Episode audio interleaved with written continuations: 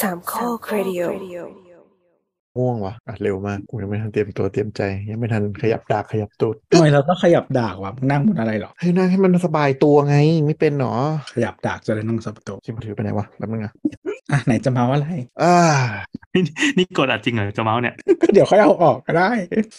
ไม่เอาเว้ยไม่เอาเว้ยอัดก่อนอัดก่อน อ่าไม่เมาก่อนเหรอ ไม่เมาไม่เมาไม่เมาเอาอ่านแล้วกลัวกลัว เราต้องมีภาพลักษณ์ที่ดีต่อสังคม ไม่เหลือแล้ว อ่าปีใหม่เทนะฮะ อีใช้หูฟังบีด เฮ้ยนี่ได้แถมมาได้แถมเจ๋งวะเจ๋งวะมีสายการบินหนึ่งนะฮะ ที่เอ่อแฟนเคยไปงานเอ่อเขาเรียกว่าอะไรนะโฮสปาร์ตี้แจกอินี่จ้า แน่นอนครับมาจากตะวันออกกลางสักสายได้ของ เอ ฟรี อมีแต่พวกของคนทั้งนั้นแหละที่มันมีอ่ะ เออปกติอันที่ใส่ออเดออเดโอเทคนิก้าคือตอนเนี้ยหนังมันระเบิดตัวเองเป็นผงแล้วเรียบร้อย แล้วก็แพทที่ซื้อมาเปลี่ยนก็ระเบิดตัวเองนะ เดี๋ยวจะไปจะโยนทิ้งละเกียดเก็บละทั้งแม่ง แพดออมเหรอ อะไรนะ ไม่แต่หูฟังมันก็ยังดีอยู่เปล่า หรือแต่แพดมันหาไม่ได้แล้วหรือไง อ่าไอที่วิกฤตคือนี่ด้วยเฮดแบนด้วยด้านบนนี่กรอบจนแตกแล้วก็เริ่มสลายเป็นผงไอหูอันนี้ที่เป็นหูเทียมอ่ะก็ข้างในก็ละลายแหละมันก็อยู่กับเรามานานมากแล้วนะนี่ก็ปล่อยให้มันไปสู่สุคติเถอะอืมพูดถึงเรื่องทิ้งคือเราเป็นคนแบบ ถ้ามันถึงจุดจุดๆหนึ่งเราทิ้งของได้ง่ายมาก ซึ่งแบบไม่เข้าใจคนที่บ้านหลายคนไม่ทิ้ง ไม่ทิ้งของที่ควรทิ้ง แต่ว่าอะไรนะตุนซื้อของของที่มันแบบควรไม่จำเป็นต้องซื้อเป็นกันไหม ไม่คุณเป็นคนโอเวอร์คอมเพนเซตหรือเปล่าเพราะที่บ้านคุณมีฮอตเดอร์ไง เออคือถ้ามันไม่มีใครเป็นคนทิ้งที่บ้านของมันก็ จะล้นบ้านอะไรอย่างเงี้ย คืออย่างแม่เราอย่างเงี้ย สาย iPhone อ่ะ ก็คือแบบทุกอย่างปริ้นออกมาหมดแล้วก็แบบให้เอาเทปพันสายพายมาพันใช้ต่อ นี่เราค่าไม่ใครคนขาดเลย เออ แต่ในขณะที่แบบมีเคส iPhone ประมาณ 50 อันกูไม่เข้าใจ เออ อันนี้เราก็เราก็ทิ้งส่วนใหญ่ถ้าถ้าของที่เราไม่ทิ้งคือเราขี้เกียจจัดการ แต่ว่าถ้าจัดการเราก็ทิ้งหมดทิ้งแม่งเป็นถุง คือเราไม่เข้าใจของที่มันหมดอายุการใช้งานเรายังเก็บแม่ง next step สุดๆ คือเราเข้าใจคนฮอตของที่เผื่อจะยังได้ใช้มันยังพอมีผลนึกออกปะ อืม แต่มันจะมีกลุ่มคนประเภทอย่าง ไม่ บ้า ไม่ น ไม่สำหรับเขาอะทุกอย่างได้ใช้หมด ของหมดอายุเนี่ยนะ อันนี้เป็นดุลพินิจไงเรื่องเรื่องการเผื่อได้ใช้อะ ใช่ ไม่โอเคอะมันมีมันมีเผื่อได้ใช้อย่างเช่นอ่ะเราเข้าใจอย่างเช่นคนเก็บกล่องพลาสติกทัพเปอร์แวร์หรือกล่องรียูสเข้าใจได้มันมันคงมีโอกาสได้ใช้หนึ่งปะแต่บ้านเราเก็บของหมดอายุของที่มันไม่มีอะไร compatible อีกแล้ว เช่น ก็เผื่อ สายปรินเตอร์ที่มันเป็นหัวไม่ทั้งไม่ใช่ทั้งหัวยูยูเอ่อเอะไรนะ วันหนึ่งเราอาจจะอยากปริ้นด้วยเครื่องดอทแมทริกซ์ต้องหยิบพาราเลลขึ้นมาสี่อะ เออเออคือหัวพาราเลลที่มันแบบไอ้เหี้ยมันไม่ใช่ VGA ด้วยซ้ำมันไม่ใช่ PS2 ด้วยซ้ำอ่ะมันไม่มีใครใช้แล้วอ่ะเก็บไว้เผื่อได้ใช้ ก็เผื่อก็เผื่อ เพื่ออะไร ก็ อะ แบบ เผื่อ เดี โล ยว ก กับ แต กกล่อง Tupperware เผื่อเผื่อโลกมันมันย้อนเวลาไปได้ 40 ปีอะไรอย่างเงี้ยโอ้โห เออเผื่อขุดเจอ แผ่น ขึ้นมา เสียง ทำไง อะไรคุณ ไม่ใช่คือแผ่นเสียงนี่แม่งเออเขาเถอะกล้องฟิล์มก็กลับมา กล้องฟิล์มกลั บมาจนคนเลิกคนเลิกเล่นแล้ว เพราะว่ากลับมาจนดีมาราคาฟิล์มแม่งแบบประสาทเสียแล้วอะ ก็อยู่ๆร้านร้านร้านถ่ายรูปที่มันจะเอาเอาบิสเนสก็แบบ โอ้ มีคนมาอัดรูปเว้ย เยอะด้วย เออ แล้วแพงด้วย ใช่แล้วแพงด้วย คือเหมือนแบบใครที่ hold on to สิ่งหมายถึงว่าใครยังแบบทนได้ยังอยู่ต่อมา อ้าวอยู่ๆมีตังค์เฉยเลยเว้ย เออเพราะมันกลายเป็นว่าแบบมันไม่มันไม่สามารถลงทุนเปิดเพิ่มได้ด้วย แล้วก็ต้องแบบเป็นอะไรที่ใช้สกิลเยอะมากนี่ คือมันเปลี่ยนตัวเองขยับตัวเองไปเป็นฐานะของสะสมนั่นแหละเหมือนกับหนังสือการ์ตูนหรือแผ่นซีดี แผ่นเสียงอะไรเงี้ย เออของทุกอย่างมันจะมีเขาเรียกว่าอายุที่มันจะชิฟจาก obsolete ไปเป็นเอ่อ retro อืม พอถึงจุด เล็ก นั้น เท อะ เบิลส์ เออพอเป็น collectible เป็น retro item ปุ๊บ มูลค่ามันจะพุ่ง พลังคนแก่ ด้วยแล้วก็มีความมันมีความคลาสสิกบางอย่างปะไม่ใช่แค่คนแก่ เพราะว่าจะบอกว่าคน drive ราคาพวกเนี้ยคือวัยรุ่นนะ ก็เขาก็ไปมอง value ที่สิ่งที่คนแก่มันทำนั่นแหละ เออเออเออมันมันจะมันจะเหมือนกับ มันเป็นแบบ new discovery ไง ใช่ใช่ใช่มันเหมือนกับ เฮ้ย เด็กเจนใหม่ที่ไปค้นพบเจอเพลงยุค 70 80 แล้วแบบ เฮ้ย อยากเก็บผลงานเขาก็ได้แค่แผ่นเสียงอะไรเงี้ยหรือรถเก่าเนาะที่แบบเฮ้ยเชี่ยแม่งเป็นรถที่แบบเท่โคตรมีประวัติความเป็นมาอะไรอย่างเงี้ยก็ไปไล่เก็บรถเก่า หรือ ที่ ตู้ มัน เย็น แบบ แบบละแสนที่หน้ากลับ ๆเออ คือคืออันนี้ส่วนหนึ่งมันเป็นสิ่งที่เรียกว่าแฟชั่นมั้ง แล้วแฟชั่นมันเป็นสิ่งที่วนกลับ อ่าอ่าคือว่าพอสังคมมันมันคือเขาเรียกว่ามันเป็นเซอร์คูลาคือเหมือนว่าสังคมมันชิฟเทรนไปด้านหนึ่ง เช่นมินิมอลกันทั้งสังคมปุ๊บ ก็จะมีคนที่แบบกูอยากได้สีสดๆว่ะแล้วคนนั้นก็จะเป็นคนนำเทรนด์นะ อืม เออมันมันจะเป็นเพนดูลัมกลับไปกลับมาอย่างนี้แหละ คือพอของมันอยู่ในจุดที่มันไม่ใช่ functional base อืม เออมันก็พอมัน คนมั ใส่ นต้องการความยูนิค เออ emotion ใส่อะไรเข้ามา มันก็มันก็กลายเข้าสู่ territory ของแฟชั่นแล้วมันก็จะวน ไปมา เหมือนยุคหนึ่งทุก ใน คน โลกนี้มันไม่มีสิ่งอะไรใหม่อีกต่อไป ยุคหนึ่งทุกคนกางเกงยีนขาบานเนอะแล้ววันหนึ่งมีคนขายขาสั้นมาก็แบบเชี่ยนำแฟชั่น แล้วพอทุกคน เออ ใส่ขา เอฟ สั้น ขาปัดขวัญเนี่ยอะไรเนี่ย เออแล้วพอทุกคนใส่ขาสั้นหมดตอนนี้ก็ Y2K กลับมาขาบานแล้วก็บอกว่าเย้นำแฟชั่น แล้วมีแบบมันจะมีเทรนด์ที่เหมือนแบบว่า หยิบเสื้อผ้าพ่อแม่มาใส่ อ่า Y2K ไงตอนเนี้ย ที่แบบโอเค คือเราก็เดี๋ยวนี้มันก็จะก้าวข้ามเรื่องแบบเอ่อเจนเดอร์ของเสื้อผ้าด้วยใช่ไหมมันก็จะยิ่งแบบ อืม ได้หลายแบบไปไปถึงว่าผู้ชาย อืม หยิบเสื้อผ้าคุณแม่มาใส่ ผู้หญิงผู้หญิงใส่เสื้อผ้าพ่อนี่น่าจะธรรมดาเอออะไรอย่างเงี้ย เออใช่เดี๋ยวนี้เห็นผู้ชายใส่กางเกงยีนทรงผู้หญิงเยอะขึ้นเยอะมากเลย จริงๆตอนเด็กๆ เราซื้อของที่มันเป็น ครับ สำหรับผู้หญิงอะหมายถึงว่า โอ้ห่วย เรายังเห็นหน้าพี่แอนกับเคนอยู่นะอ่ะ ส่วนคือคือตอนเด็กๆเราใส่เสื้อผ้าที่เออคือไม่ได้เขาเรียกว่าอะไร ไม่ได้ไม่ได้แต่งตัวข้ามข้ามเพศนะไม่ได้ transvestite แต่ว่าใส่เสื้อผ้าที่มันแบบทรงหรือไซส์สำหรับผู้หญิงอะ่ะเออเพราะว่าตอนเด็กๆแบบตัวเล็กมากใช่ไหมก็ มันไม่มีไซส์ผู้ชาย ใช่ใช่หรือบางทีมันแบบหาหาของได้น้อยกว่า อ่า พวกพวกของเสื้อผ้าหรืออะไรพวกเนี้ยมันหาของได้น้อยกว่า หรือบางทีแบบมันมีช่วงหนึ่งที่เราบ้ารองเท้ามากอะก็รองเท้าทั้งผู้หญิงผู้ชายแล้วคือคือเท้าเราไม่ใหญ่เพราะฉะนั้นไซส์ผู้หญิงเบอร์ใหญ่หน่อยก็คือใส่ได้เพราะฉะนั้นก็คือซื้อหมด อืม แล้วของผู้หญิงบางทีมันจะมีสีแบบแปลกๆเยอะอะไรอย่างเออก็ซื้อหมดแต่เลิกแล้วเธอ เลิกแล้วเพราะอะไรไม่มีที่เก็บไม่มีตังค์ ไม่มีที่เก็บด้วยเออไม่มีที่เก็บด้วยแล้วก็เหมือนแบบใส่ไม่ทันอะคือรองเท้าไม่ใส่มันพัง เออเออเออคือคนพบอย่างหนึ่ง ครับ ว่าคนพบอย่างหนึ่งว่าเราจะเลิกแบบเลิกเก็บสะสมอะไรก็ตามแล้วเพราะรู้สึกว่า คือรองเท้าไม่ใส่มันพังแล้วก็เหมือนแบบเสื้อผ้าเมื่อก่อนจะซื้อแต่แบบสีสีๆเท่านั้นต้องมีลายต้องมีแบบรู้สึกว่ามีอะไรแปลกๆหมายถึงว่ามันมีอะไรบางอย่างที่เหมือนยูนิคหรืออะไรสักอย่างที่ทำให้เราอยากซื้อเออแต่ว่าพอเริ่มทำงานมาสักพักหนึ่งก็คือเลิก แก่แล้ว ซื้อ ตกตะกอนได้แล้ว เออซื้อเสื้อผ้าอยู่ 3 สีอะไรเงี้ยรองเท้าก็มีทีละคู่เออแบบเหมือนมันไม่มีออ c a s i o n ให้ใส่อะคือ แล้วก็เป็นคนแต่งเป็นคนแบบรักในความสบาย เออ คือแบบถ้าไม่ต้องใส่รองเท้า มีส้นหุ้มส้นหรือแบบปิดหน้ากูก็ไม่ใส่กูใส่รองเท้าแตะ อันนี้เป็นเหมือนกันคือสมัยแบบสมัยเรียนอะไม่เข้าใจสิ่งที่แบบคนบอกว่าแบบเอาใส่เสื้อผ้าแบบซื้อแบรนด์เดียวที่ชอบซื้อประเภทเดียวที่ชอบเลย จะได้ไม่ต้องมานั่งคิดเสียเวลาใส่เว้ยซึ่งตอนเป็นเด็กมันก็แบบมันจะขนาดนั้นเลยเหรอวะพอเริ่มทำงานแล้วก็แบ เรามี บใช่ ยูนิฟอร์ม มัน ไง เออเพราะไม่พอพอเออเพราะว่าตอนนั้นมียูนิฟอร์มก็แบบอยากแบบเออวันหยุดอยากได้ใส่อะไรที่เราอยากใส่ใช่ไหม มันมี พอ คือสมมติว่ามีเจ็ดวันห้าวันเราไม่คิดแล้วอ่ะอีกสองวันกูคิดหน่อยละกัน เออเออแต่พอมาเป็นวัยผู้ใหญ่ก็คือแบบมึงมีอิสระคิดเต็มที่เลยนะ อยากใส่อะไรก็ใส่แต่คือกูแบบกูเกลียดแล้ว พี่เกียร์ เออ หยิบเพี้ยอะไรก็ใส่ใส่ไปเถอะ คือกลายเป็นว่าแบบโอ้ยต้องมานั่งเลือกเวลาใส่จัดตู้เสื้อผ้า กูขอเวลานั้นนอนดีกว่า แล้วกูตื่นให้สายที่สุด บวก 10 นาทีกูก็เอา ล่าสุดก็คือแบบไปคือเราทำงานที่บ้านมากี่ปีแล้วห้าปี ก็คือไม่เคยใส่ยูนิฟอร์มใส่เสื้อยืดเกงขาสั้นดุยดุยดุยตลอด จนถึงวันหนึ่งก็คือแบบขี้เกียจซื้อเสื้อยืดแล้ว ก็คือแบบไปคุยยูนิฟอร์มมาพนักงานมาแล้วมาใส่ แล้วพอใส่ชุดยูนิฟอร์มพนักงานปุ๊บเวลาบางทีลูกค้ามา หรืออะไรมาก็จะโดนลดเกรดใช่โดนลดเกรด โอ้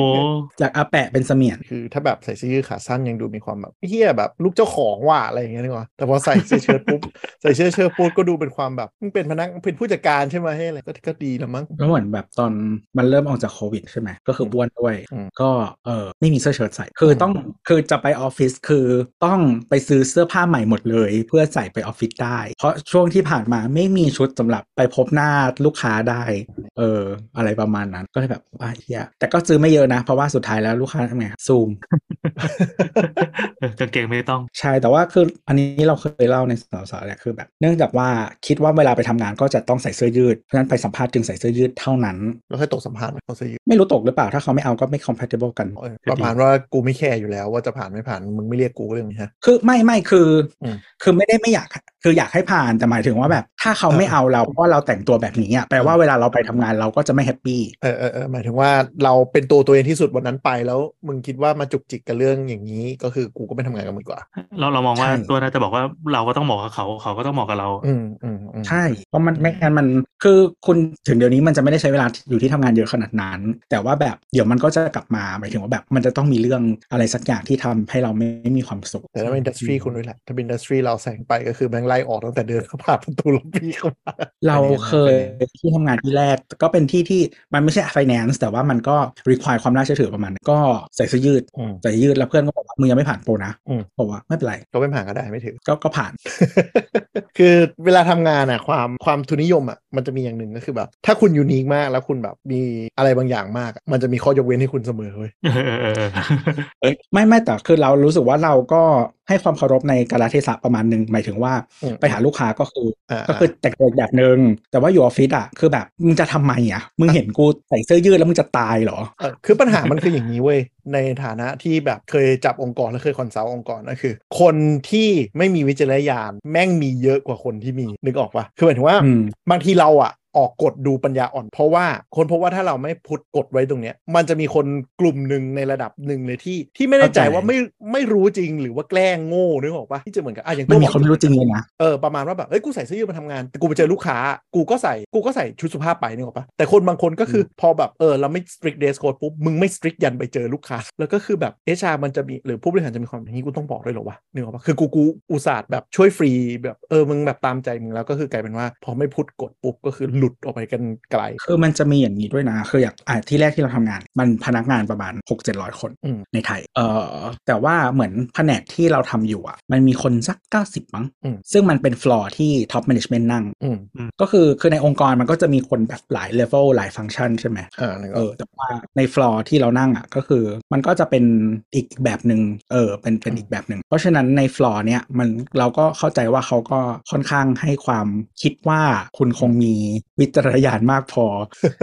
อประมาณนั้น เออ มั มัน น เหมือนไม่เหยียดแต่ก็ ใช่ใช่มันจะมีมัน ก็ จะ เหยียด มีความ คือพอมันเป็นองค์กรนะบางที ต่อให้คุณเก่งขนาดไหนองค์กรบางทีก็ต้องปล่อยเพราะว่าการที่ความยูนิคของคุณอ่ะแม่งทำให้แบบเขาเรียก ทำให้คนอื่น ออเดอร์ มีปัญหา เออทำให้ออเดอร์หรือแบบอะไรบางอย่างมันพังอ่ะคือแบบเฮ้ยกูเสียดายมึงว่ะมึงออกไปแล้วมึงมาแบบจ้างเป็นคอนซัลท์บางโปรเจกต์อะไรอย่างงี้ดีกว่าแม่งก็มีอย่างงี้เยอะมากตลกคนเราแม่งแบบบางทีบริบริษัทก็คือประชุมเครียดเลยนะว่าอยากง้อว่ะคนแบบแม่งไม่ไหวว่ะเพราะถ้าอยู่ปุ๊บมันจะไปแบบทำให้ทุกคนแบบทำไมคนนั้นได้ทำไมคนนั้นได้ทำไมเราไม่ได้อะไรคือเหมือนกับอย่างชัดเลยก็คือเดี๋ยวนี้องค์กรมันจะต้องมีฝ่ายเทคใช่ไหมซึ่งฝ่ายเทคก็ค่อนข้างจะแบบอ่ะ work from home flexible hour นู่นนนั่นอะไรเงี้ยในขณะพอเป็นอย่างนั้นปุ๊บก็จะแบบแผนกอื่นก็จะแบบอยากได้บ้างแต่แบบบางทีมึงเป็นมึงเป็น support อะนึกออกปะ อืม มึงมึงจะ flex out ได้ยังไงวะ support อะไรเงี้ย มันอยู่ที่ mindset ของคนสร้างวัฒนธรรมองค์กรด้วยนะ ใช่ใช่ ขนาดด้วยเพราะว่าเคยอยู่สตาร์ทอัพใช่ไหมสตาร์ทอัพมีที่หนึ่งที่มันใหญ่แล้วอ่ะใหญ่แล้วเนี่ยคือก็ไม่ได้เยอะมากคนประคน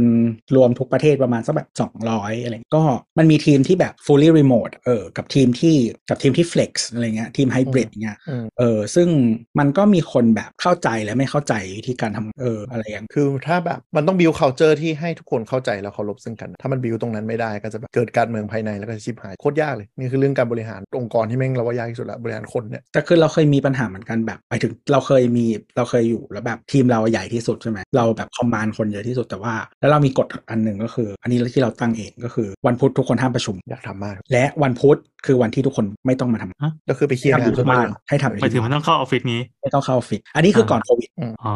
ก่อนโควิดด้วยโห ก่อนโควิดก็คือแต่เพอร์ฟอร์แมนซ์ทีมเราได้ตลอด อ๋อ เออแล้วก็คือเหมือนแบบตอนหลังเปลี่ยน management เปลี่ยน management แล้วก็แบบก็มีปัญหาแล้วก็ได้แหละ ก็ต้องมาคุยแหละว่าแบบคือทีมคนอื่นไม่มีใครเขาทำแบบนี้มีทีมกูคนเดียว อืม เอออะไรอย่างเงี้ยแบบก็คือเอ่อสักพักหนึ่งมีโควิดพอดีก็เลยอ่ะไม่มีปัญหาละอีสัน กำลังกำลังกำลังจะโดนกำลังจะโดนโดนโดนเรียกไปสอบแล้วปรากฏโควิดพอดี อ่า ก็เลยทุกคนได้ work from home สมใจ ใช่ก็เป็นไงล่ะ มึงไม่ต้องมาเลยประมันคือแบบตอนนั้นทีม highest cross ตลอดเออ even per per per- per person อ่ะ อืม เออแล้วมึงจะยังไงอ่ะ นี่แหละนี่แหละนี่แหละความ คือมันจะมีอย่างนี้ก็คือสมมติทีมเนี้ยทำได้อ่ะให้หยุดพุทธใช่ปะแล้ว performance ดี พอเอาอันเนี้ยทีมอื่นไม่ยอมมา implement มั่งพอ implement ปุ๊บ ทีมอื่น performance ตก เละ เออ คือคือไม่ได้ให้หยุดไม่ได้เป็นวันหยุดเออไม่ได้เป็นวันหยุดพูดไม่ได้เป็นวันหยุดเป็นวันให้ทำให้ work from home แต่ว่าขอไม่ประชุม เพราะว่าจะคือเราจะให้ประชุมเจอหน้าเพราะเรารู้สึกว่าประชุมเจอหน้ามันเสียเวลาน้อยกว่า อืม เพราะฉะนั้นอ่ะก็คือแค่บอกทีมอื่นๆ ที่จะประชุมกับทีมเราว่าวันพุธไม่ประชุม กูจะไปเคลียร์งานของกูนั่น เออมึงนัดวันอื่น มีทั้งสี่วัน มึงก็นัดไปสิ จริงอ่ะมา ถามว่าเราก็วกเข้าประเด็นหลักเลยนะครับ ก็คือเนี่ยหลังจากพี่ลำไม่รู้ว่าโควิดที่ผ่านมานะฮะมันมีสิ่งที่ควรจะตายไปได้แล้วในเทคโนโลยีและหลาย ๆ อย่าง เรามาลองคุยกันว่ามีอะไรที่รู้สึกว่า เฮ้ย จะขึ้นปี 2023 แล้วนะเว้ย ของสิ่งนี้มันควรตายไปจากรอบตัวเราหรือสังคมเราแล้วด้วยบ้างอะไรอย่างเงี้ยเราค้นพบอันนี้ส่วนตัวคือแฟกแม่งควรตายได้แล้ว ตายแบบ คืออะตายวไระ ไปเลยจากสังคมได้แล้วโดนแบบ แฟกคื โด อน อะไร ปิ วะ ดระบบ โดนปิดระบบแล้วเลิกใช้ไปเลยอ่ะ อะไรวะ ทุกวันเนี้ยตั้งอ่าพิมพ์เตอร์ที่เป็นมัลติฟังชันอ่ะ อ่า แล้วต้องมีแฟกซ์เพราะว่าอากงยังต้องรับแฟกซ์จากกลุ่มเพื่อนที่ average อายุ 90 ส่งไลน์ไม่ได้ ส่งเมลไม่ได้ เหตุผลไม่ใช่ส่งไม่เป็นไลน์ส่งเป็น แต่อ่านบนจอไม่ได้ คือมันโคตรเล็กนึกออกไหม แล้วฟังก์ชันของแฟกคืออะไรอ่ะ เอาไว้แชทกันเงี้ยเหรอ เอาไว้ส่งอี อีเมล คือลักษณะ บุลเลติน ว่าแบบ บุลเลติน อ่าบูเลตินก็คืออย่าง มันก็มี ควาซับ blast อ่ะแฟกที่อากงของเราเข้า เนื่องจากอากงเรายังนั่งเป็นประธานกิตติมศักดิ์ซัมสมาคม อ่า ส่งที่ อ่า ส่งมาจะเป็นจดหมายเวียน ก็คืออัปเดตรายสัปดาห์ว่า จะมี อืม วาระการประชุมอะไร ซึ่งเขียนมันด้วยลายมือจีนนึกออกเขียนเป็นแนวตั้งเหมือนเหมือนคำพีร์โบราณที่ส่งมาตูดตืดตืดเขียนเป็นแนวตั้งมาเลขา คุยกันด้วย ก็ ภา จะ ษาจีนใช่ไหม ใช่ใช่เป็นจีนตัวเต็มนึกออกปะเขียนเขียนเขียนเขียนเขียนมาเดี๋ยวว่า เออ ว่างดอยดอยแฟกที่ที่ทิ้งให้เราดาเดี๋ยวมาเอาให้ดูก็คือ จะเป็นกระดาษ A4 แล้วก็จะเขียนตั้งลงมาจุดๆๆๆๆๆแล้วแฟกมันจะมาแบบทีละแผ่นเงี้ยไอเนี้ยควรตายไปได้แล้ว แล้วก็อีกอันหนึ่งก็คือนอกจากพวกนี้ก็คือ แจ้ อัน ง นี้อันนี้มันมันคือส่วนตัวมากเลยนะ เพราะว่าเราไม่เห็นแฟกมานานมากแล้วอะ ใช่คืออันนี้หมาย ห ถึ ลาง ย ว่า ที่หลายองค์กรเขายังใช้กันอยู่เด้อ เหรอ เคมประกันนะครับ ใช้แฟกเป็นหลักนะครับอืม แฟกเคมไงแฟก แฟกเกมใช่ เคยไดีเขาแฟกเคมไหม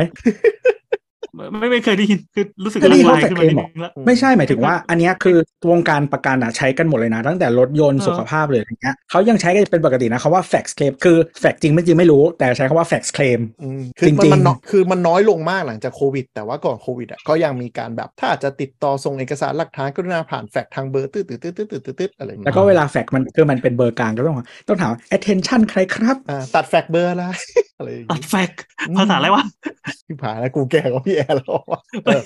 นั่นแหละคือคืออันเนี้ยมันอยากให้ตัดไปแล้วแบบอีกอันหนึ่งก็คือ มันมันเศร้ามากก็คือแฟกเอ่อหนังสือเวียนใช่ไหมอีกอันหนึ่งก็คือแจ้งว่าใครในสมาคมเสียชีวิต คือ surprisingly พอมันเป็นสมาคมคนแก่ คือแฟกอัปเดตว่าสัปดาห์นี้ใครตายอะแม่งมาบ่อยกว่าที่คุณด้วย อ่าอ่าอ่าอ่า มาแบบ เจ๋งครับ อ่ะคนนี้เสียชีวิตร่วมงานศพเออสมาคมนี้เราจะเป็นเจ้าภาพแม่งแบบมาเรื่อยๆทุกสัปดาห์ เหมือนนั่งฟังวิทยุในแฮร์รี่พอตเตอร์ไง แต่ก็แบบเขาถามถามว่าเขามีกรุ๊ปไลน์ไหมเขาก็มี แต่เนื่องจากพอส่งกรุ๊ปไลน์ปุ๊บไม่มีใครอ่านออก ไม่มีใครอ่านออกไม่ไม่ใช่แค่ภาษานะ คือกูกูซูมแบบไม่รู้จะอ่านยังไง เพราะว่าเคยมือถือเคยดูมือถือคนแก่บ้างไหมคือ โอ้ยมีมีมีในกลุ่มแชทอยู่คนหนึ่ ประ ง ประมาณ 3 บรรทัดอะสาม อ่า บรรทัดคือส่งมา เขาไม่ยอมใช้จอใหญ่ด้วยนะคนนั้นนะ เออ ก็คือ คือ คือถ้าสมมติส่งมาว่าแบบขอเรียนเชิญร่วมงานศพก็คือมันน่าจะต้องไถ่ายประมาณ 3 วันกว่าจะหมด นึกออกปะ เออเออ คือคือคืออย่างของเราพิมพ์ประมาณ 3 บรรทัดบนจอเราอะมันจะเด้งบนจอกงเราประมาณประมาณสัก 30 40 บรรทัด ต้องใช้ iPad ซึ่ง iPad เขาก็ไม่พกไง ใหญ่หนะ เพราะฉะนั้นก็แฟกมาอะไรอย่าง แต่ เงี้ย พ่อแบบพ่อแม่เราอะก็คือ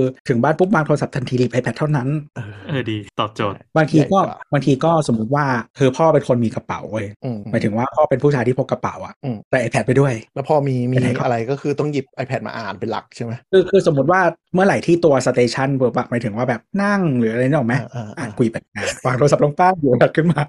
เออ โอเค เออเอนะอ ว่าฟังก์ชันนะ ใช่ก็คนพบเหมือนกันเพราะว่าอ่าสมาร์ทโฟนเขาเอาไว้ถ่ายยูถ่าย YouTube ถ่าย Facebook ถ่าย TikTok อ่า แต่ถ้าอ่านเป็นไลน์ปุ๊บจะต้องไปไป iPad เออก็ดู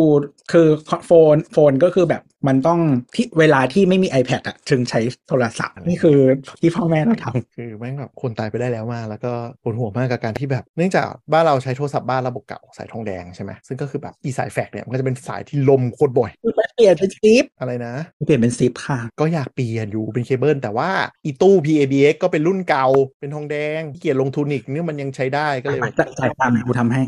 จริงเหรอจริงเหรอจริงเหรอ มันไม่ยาก เดี๋ยวทำให้แล้วก็เสียรายเดือนแบบร้อยเดียว ไม่แต่เราเรามีโรม m ิ่ง n ัมเบอร์ด้วยแล้วมันสะเอาเบอร์เนี้ยมันสังกัดของไอทีโอทีอยู่ไง TOT มี 10 ครั้งใช้ได้ มันเปลี่ยนมันไม่ยอมให้โยกเบอร์เก่าไปไม่ใช่เหรอ มันไม่ต้องโยก มันเอา 10 ของ TOT ต่อขึ้นไปได้เลย เดี๋ยวหลังไม่ฮะปรึกษาตัวนั้นกูปวดหัวมาก อีตู้ คือไออีตู้ PABX ที่เป็นทองแดงก็คือแบบคนทำได้ก็คือเหลือลุงอาแปะอยู่คนนึง ซึ่งแบบแม่งปุบพังทีก็โอ้ปวดหัว เอาไปไว้ขึ้นบน AWS ให้หมด เดี๋ยวไปคุยหลังเออแต่ว่าเรายังส่งแฟกซ์ได้เปล่าทำมันนั้น ส่งได้ อาจจะชัดกว่าด้วยใช่ไหม เออแต่แต่จะใช้ฟังก์ชันแบบนั้นต้องปริ้นออกมาอีกที หมายถึงไง มันจะส่งเข้ามาแล้วค่อยไป หมายถึงว่าถ้าใช่ต้องส่งเข้ามาแล้วไปปริ้น เพราะว่ามันมันเป็นอิเล็กทรอนิกส์ ไอ้เหี้ยลำบาก เนอะ กูละชีวิต แฟกซ์มาตอน คือ สองทุ่ม คือมันรับแฟกซ์ได้ แต่ว่าแฟกซ์มันจะเข้ามาเป็นอีเมล อ่านั่นก่อนนึกออกแฟกซ์แฟกซ์ทูอีเมลอ่าอ่า เออ คือคุณต้องไปปริ้นออกมา เพราะคุณจะใช้แบบกระดาษคุณต้องปริ้นออกมา ลำบากกูละ ก็นะไอเรื่องพวกเนี้ยเราเคยรู้มาตอนประมาณมสามเว้ย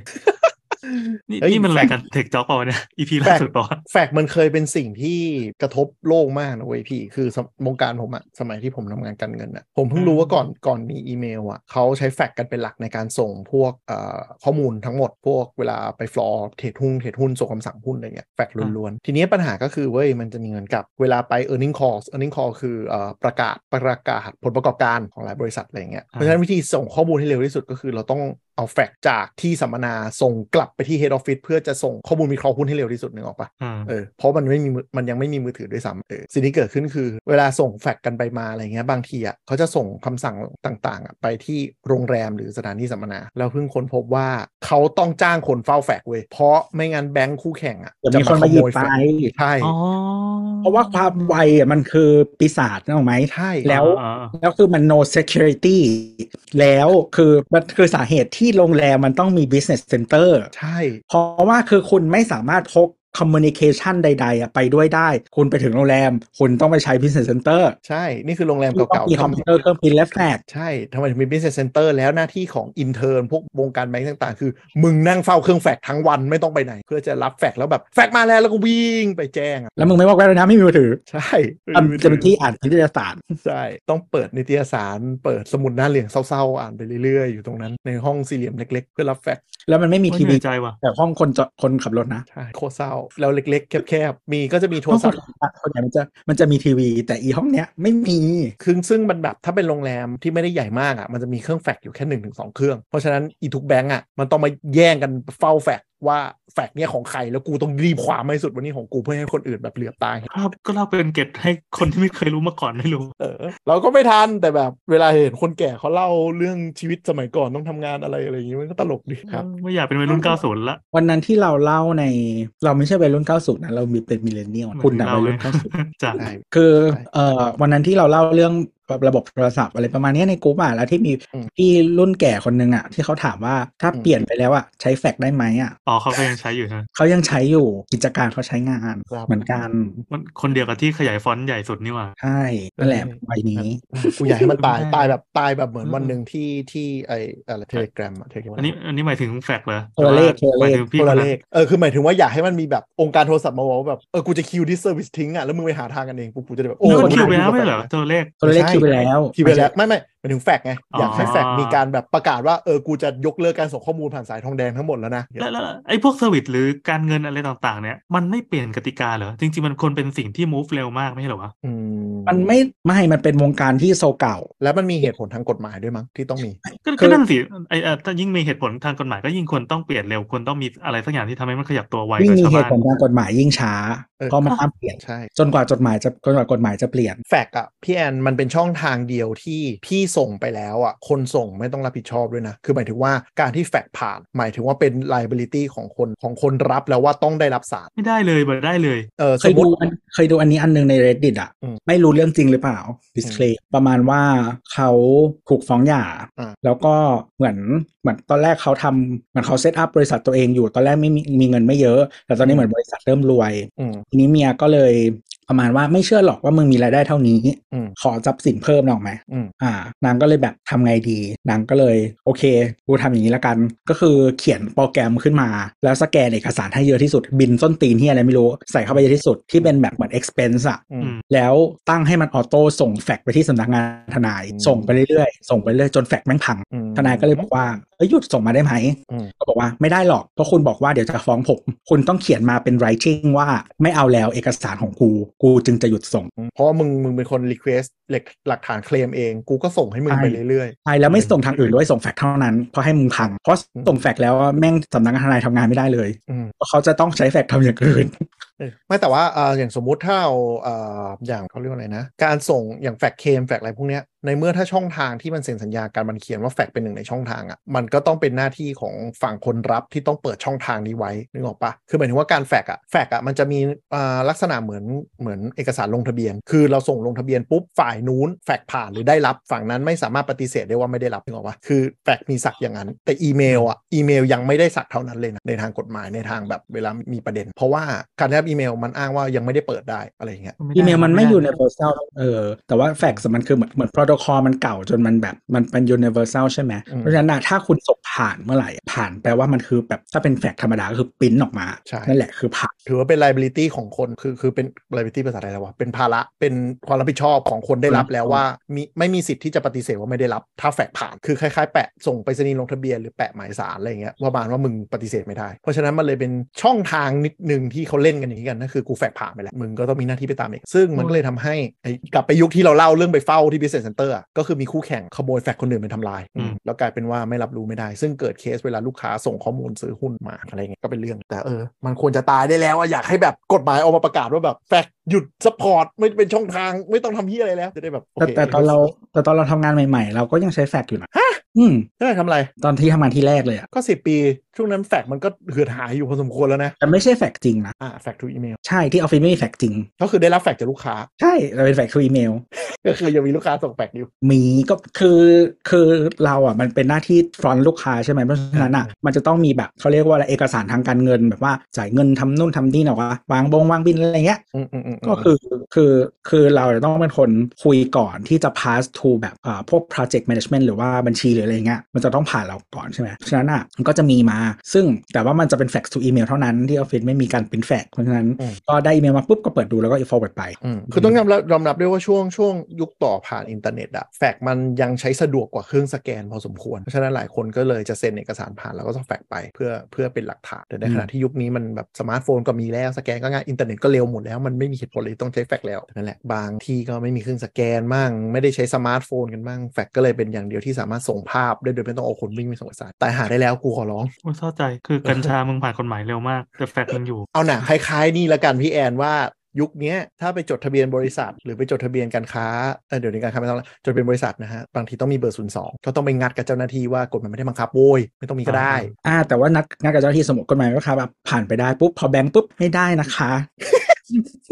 เหมือนกันเราทำบัตรเครดิตไม่ผ่านเพราะว่าที่บริษัทไม่มีส่วนส ไม่ อง มีเบอร์ศูนย์สอง เออ ก็ถ้าบอกให้ไปเปิด ไม่ ซึ่ง จำ ทำไม เป็น ก็ เลย ไม่รู้อ่ะศูนย์สองมันไม่จำเป็น ก็ เลย ศูนย์สองก็ไม่ได้มีข้อผูกมัดทางกฎหมายนะมึงจะปิดทิ้งหรือมึงจะหนีอะไรก็ได้ ไม่ไม่ไม่ ด้ผล อ เลย ย่างนี้อย่างนี้คือสมัยก่อนนะมันมีความเป็นหลักแหล่งเนกอะไหม อ่ะ ไม่เออคือไม่ใช่ใครจะแบบเปิดแล้วไปไหนอยู่ที่ไหนก็ได้ มันแบบ stationary เบอ อ่ะ ร์ คือหมายถึงว่า น่ะ อ่ะกูเปิดเบอร์ 02เนี่ยกู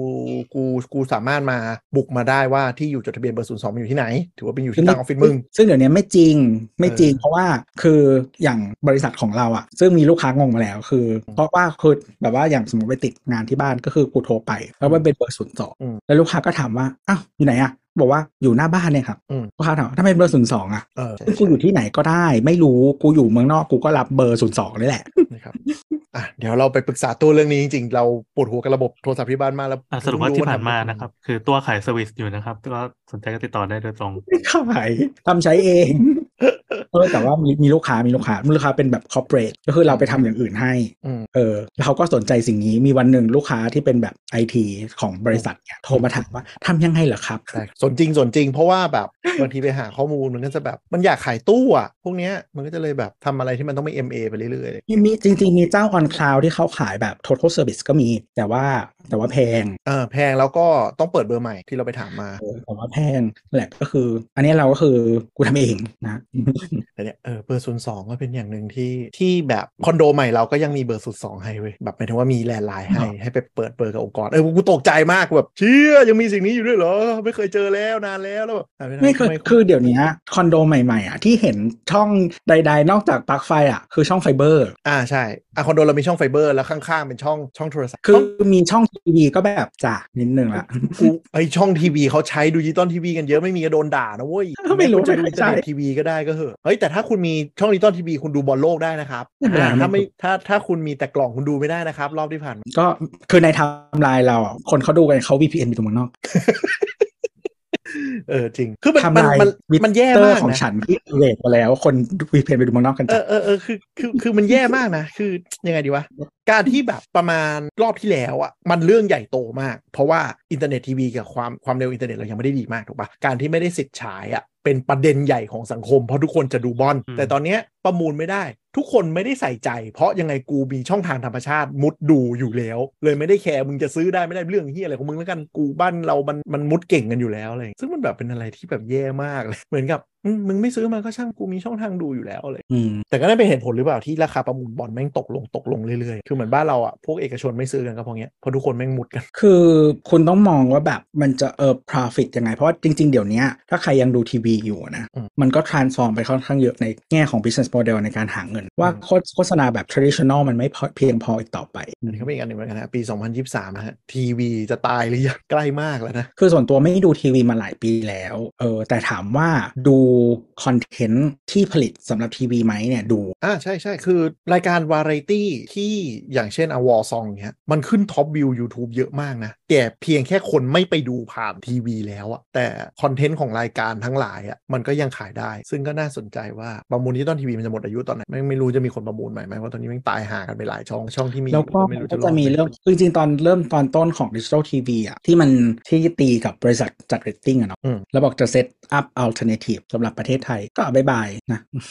แต่ทีวีนี่น่าจะน่าจะแบบน่าจะได้เห็นล้มหายตายจากไปในช่วงปีไปเรื่อยอะ อืม แต่ว่าเขาจ่ายเงินก้อนก้อนเดียวไปแล้วเนาะมันคงไม่มีมันไม่มีค่าใช้จ่ายอะไรเพิ่มเติมแล้วใช่ปะ มันมีเหมือนรายปีอยู่นะ แต่ว่ามันมัน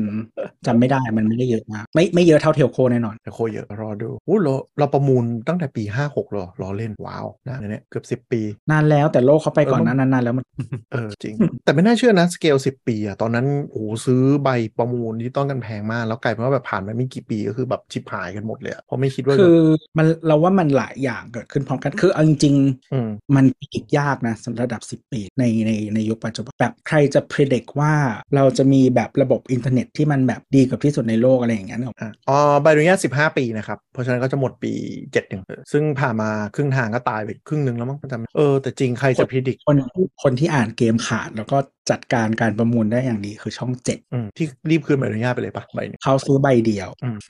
ใช่ปะเขาซื้อใบเดียว ช่อง 3 สิซื้อมา 3 ใบ เน่า เป็นไงล่ะ เออเออแต่มองขาดว่าเพลย์เกมที่ตัวเองมั่นใจพอ แล้วก็มองว่าแบบอินเทอร์เน็ตมันจะมา อืมแล้วคือแบบเอาจริงๆช่องเดิมๆอ่ะพวกดิจิทัล strategy ก็อาจจะไม่ได้ดีมาก แล้วมันก็แม้แต่ช่อง 7 เองเออแต่ว่าแบบไม่มันไม่ต้อง struggle เท่าช่องที่ซื้อเยอะอะ น่าจะตายน่าน่าจะเป็นอะไรที่เราได้เห็นรอบหน้าหมด 15 ปีอย่างเงี้ยแลนด์สเคปคงเปลี่ยนเยอะ แล้วไม่รู้คนจะซื้อไปทำไมเยอะ ช่องอาจจะเหลือน้อยลงเยอะ เพราะเป็นไปได้เพราะว่ากสทชอาจจะเอาคลื่นพวกนั้นกลับไปขายเป็นเทลโคมากขึ้นแทน แบบ อันนี้ วิทยุ เทรนด์เดียวกับเทรนด์เดียวกับทั่วโลกนะฮะ ก็คือพวกทีวีดิจิตอลที่เริ่มหมดอายุในยุโรปหลายอันก็คือเอากลับมาแล้วก็เอาไปจัดสรรปันส่วนขายเป็นคลื่น Wi-Fi Public ขึ้นอาจจะเป็นคลื่นการสื่อสาร Public แบบใหม่ แล้วก็เทลโคเอาไปใช้ เออคือคือจริง ๆ เดิมอะคลื่นคลื่นมันน่าจะช่วง 700บ้าง700อะไรเงี้ย อืม เพื่อเป็นคลื่นที่หลาย ๆ คนตามหาเพราะว่ามันเป็นคลื่นที่ส่งไกลๆอะแต่บ้านเราก็คือแบบอื้อหือวาง 2001 กับ 2003กันเนี้ยแน่นสัตว์ เออ